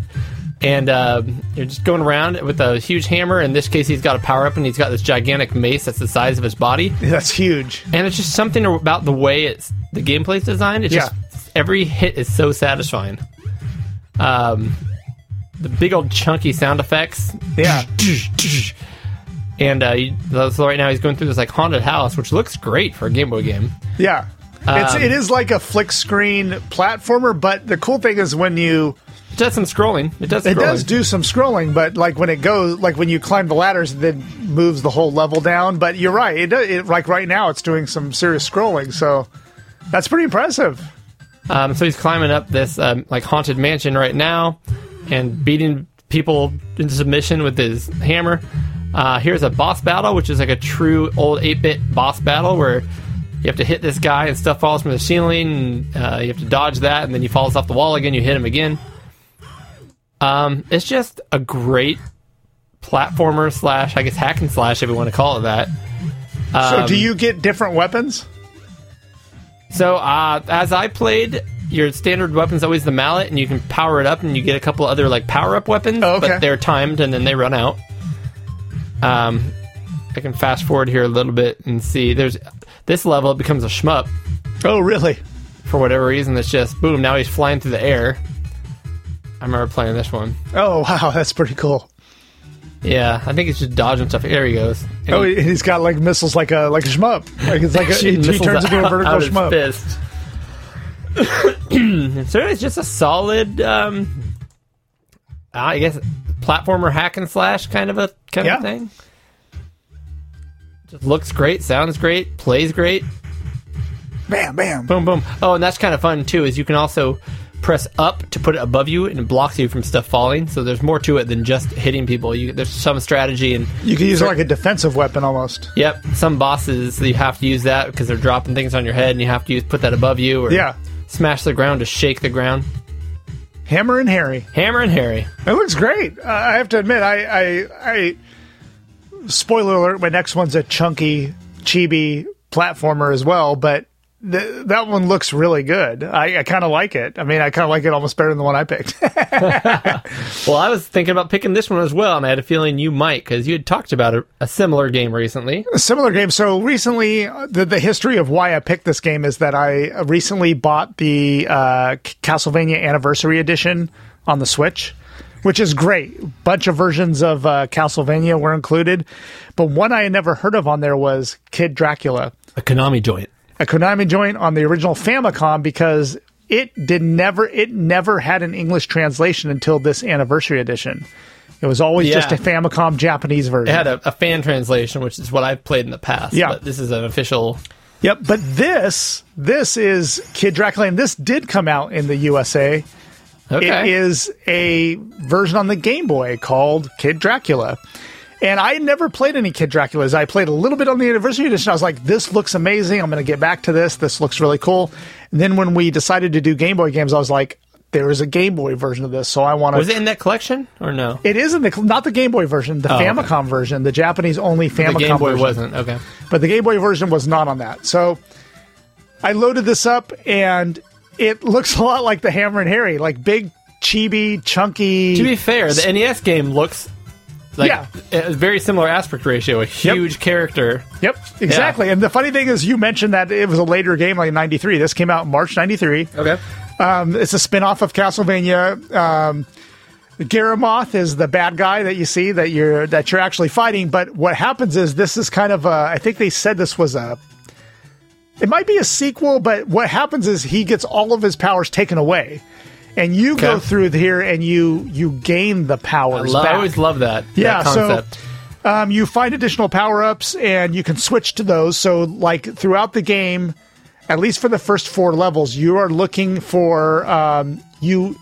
You basically can unlock different powers that he has. Like uh, the first one is a is a giant super fireball, which you have in the beginning. So if you hold down the fire button, he starts to blink.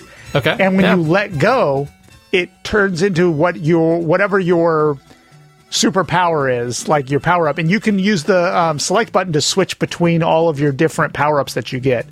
One of them is like a bat weapon, which these bats circle you, almost like the whip, like in Castlevania, but Okay. it's a circle of bats. Um, oh, another one is upside down. Like if you hold the button down and then release it, he'll he can he can walk on the ceiling like a bat. like a bat.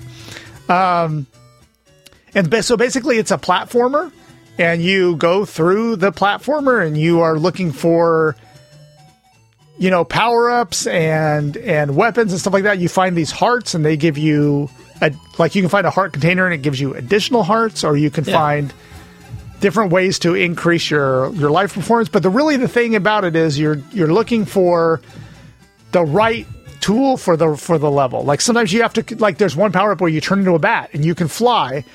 And he gets this little thing above his head which shows a countdown, and you only a bat for like four seconds. Okay. So you better get to somewhere where when you turn back, you're going to land softly. Because if you don't, you you're going to die.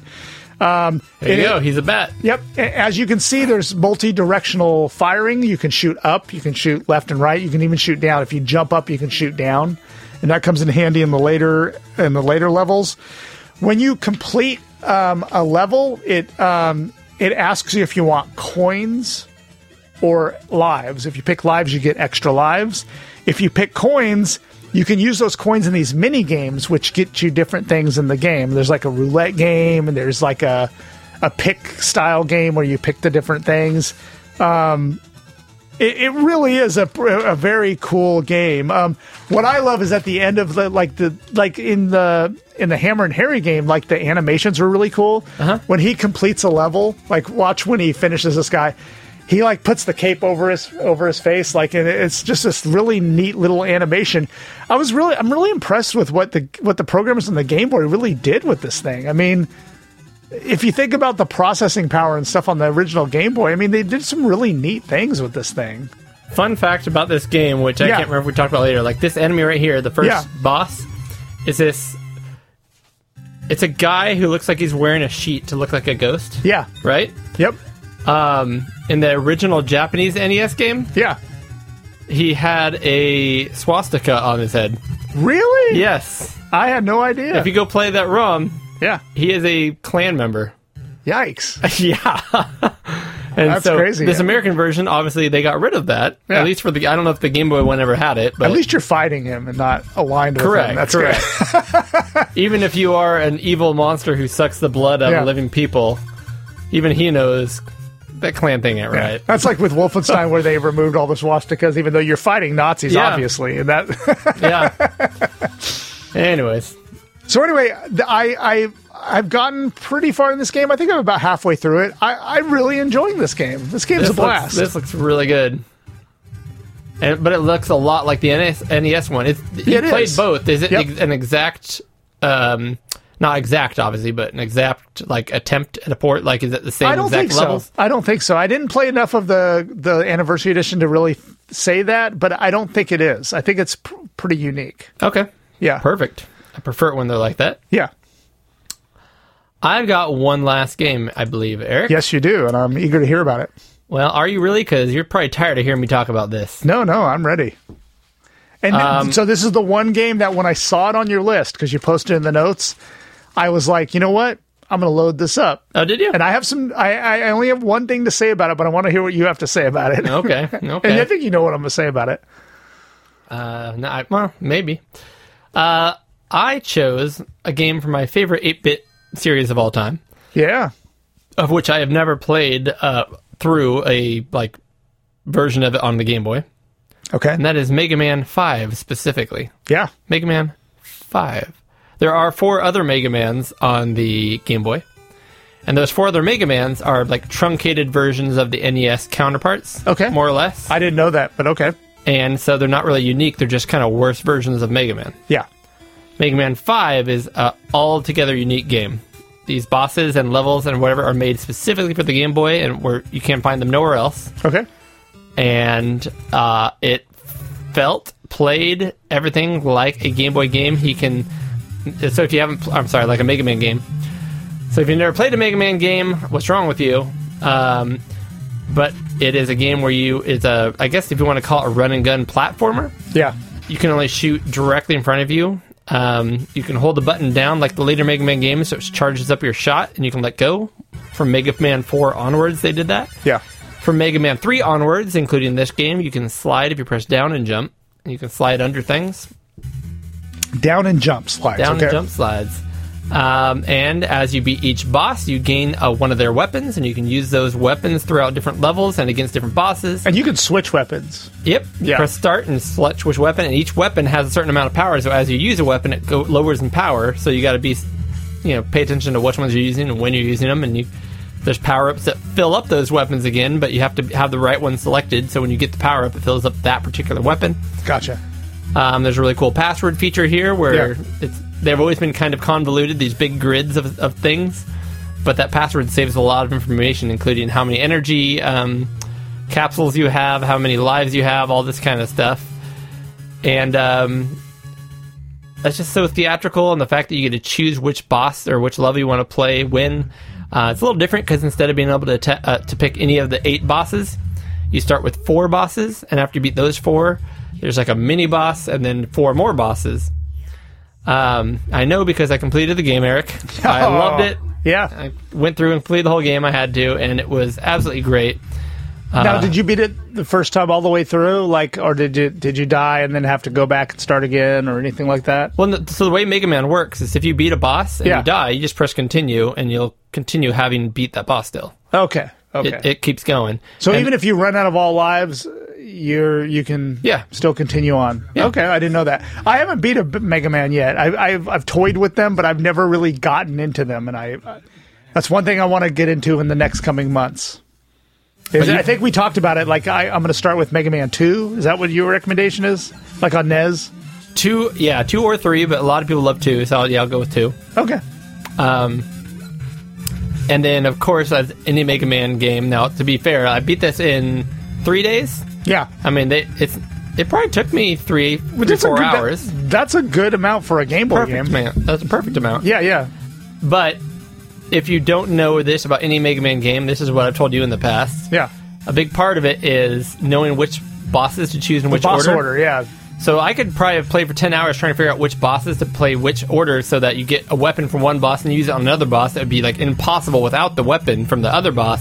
Yeah. The most effective So route. I always play these games just looking up the boss order. I don't look up anything else. I just look up the boss order yeah. because I could sit there and bang my head against the wall and spend a bunch of time, or else I can just know which order to go in Right. and progress through the game, which is how I enjoy it. Cool. If you want to call it cheating, call it cheating. think- yeah, I don't think it's cheating. I, I I still played through the whole game and beat the game as it was intended. Yeah. I just didn't spend all the time to figure out the boss order. yeah, you told me once to to uh, look that up for Mega Man Two before I began, and I did. But unfortunately, I found a bunch of different opinions on the boss orders. Okay. So like, I don't know which one to go with. So I'm, I'm just gonna pick one and try try to go through it. Mega Man 3, I could I could coach you through that game right now without even looking at it. That's what I grew up with that game. Yeah. Um, so you, you played this one. What are you going to say about it? The only comment I have is I loaded it up and like I died immediately. Like it was Wow. tough as nails. No, it was not. It was tough as nails, man. I, I, I, I, I, maybe I'm just bad at these kind of games, but I, I played for literally like ten minutes and like I, lo- I died.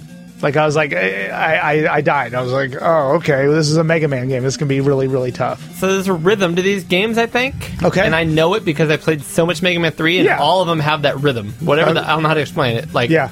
And I'm watching this guy do it. He does the same thing. Like, stop, wait, Yep. and it's done spraying, go, go, and you know it's going to happen again. Like, everything has a rhythm. It's repetition. Yeah. And you kind of. It takes a little memorization, but not a ton. Maybe that's what I need to do. Is just I need experience playing more Mega Man games. I, I really don't have much of any. So Yeah, because these it's just not a difficult game. I mean, I don't know. Then again, I did play it on the Super Game Boy on a Yeah. bigger screen. Yeah. And if anybody plays any Game Boy games or finds any Game Boy game hard, I suggest you try it with a controller on a big screen. Exactly. Become much easier. yeah, yeah, yeah. Yep. But I absolutely, this is by far my favorite game uh, that I played this time. Might be my favorite game I've played on Game Boy. Really? I love. I, well, I mean, it's Mega Man. I love Mega Man. But Yeah. and, And you had never played this one before, right? I never played one because I always kind of knew they were just kind of dumbed down versions of the NES ones. But this then you found not. this one was a unique one. Yeah. Yep, and it always finishes a big uh, Doctor Filey, Doctor Filey, Doctor Wily battle. Yeah. which were really creative battles. Anyways, And what did you pl- you played this on Super Game Boy? Super Game Boy, yeah. Okay, with a- so with Super Nintendo controller. Awesome. It looks awesome. I don't know what else to say. It was a good one, and it was a good episode of Pixel Gaiden. Yeah. Woo! All done. We did it. And next next uh, episode, we're going to have Tim on with us, and we're going to do uh, Battle of the Systems boxing. This is an 8-bit interesting boxing, one. yeah. Tim picked this one. Yes, he did. He wanted to do. He loves his micros. He wanted to do a Commodore versus Spectrum battle. Yes, he did. I, I remember talking about boxing, but I, I was thinking more like Ready to Rumble, like some really nice, you know, 32 bit. Like I was like, I'm going to get into Ready to Rumble because I love do. those games. We did not do 32 bit, and we did not necessarily do really No. nice. And then I think Tim jumped in and said, "Hey, let's do a 64 ZX Spectrum battle and do an 8-bit boxing." And I was like, "Uh, all right." All right, Tim, you get one a year. Yeah, I- get one a year. I didn't know what to expect, but um, it was interesting. It was interesting. Don't give anything away, but we did play uh, two boxing games. We played um, Frank Bruno boxing Yep. On the Commodore 64. Yep. And this guy's name makes me laugh every, laugh every time. It's Quiggin. Barry McGuigan's boxing. McGuigans, yeah, which we we've never heard of him before. Like, I, right? I you haven't never- heard of either of these guys. I'll be honest with you. I heard of Frank Bruno Have before because Okay. he he he fought Tyson like very early in his career, I think. So I, I heard of him, but I never heard of Barry McGuigan, and I always have a hard time memori- remembering his name Yep. when I'm looking it up to load up in the on Barry my McGuigan's. Sounds better that way. Hmm, Barry McGuigan's. I'd like to fight you. the funny thing is, the first time you put this in the notes, you didn't say uh, you said um, Frank Bruno on the ZX Spectrum. And I was like, Oh, okay. okay. And I loaded up. There's a Oh, version. my bad. Okay. There's a version of it on the ZX Spectrum, and I loaded that up, and I was like, okay. And I was playing it, and I was like, hmm. And then when you switch it to 64, I loaded that up. I was like, okay, this is a little better. I mean, not that we're doing a battle of that, but I was like, okay, this Yeah. one's better. This is a better version of this All right, game. so right. anyway, not giving away too much. So we'll we'll do that battle with Tim yeah, uh, next uh, episode, which will be on the 30th of July. yeah. Um, there are 30 days in July, right? I'm not I'm not pulling a February 30th again. I don't know, but you know, I think you're right. I think you're right. Um, and we will be covering oh Cody's Corner, Yeah, which I'm going to talk about some modern modern Vectrex games because I've just been loving my Vectrex, yeah. I'm glad to that- see you're playing yours. and that again will be um, a video episode. So I also ha- will have a video version of that.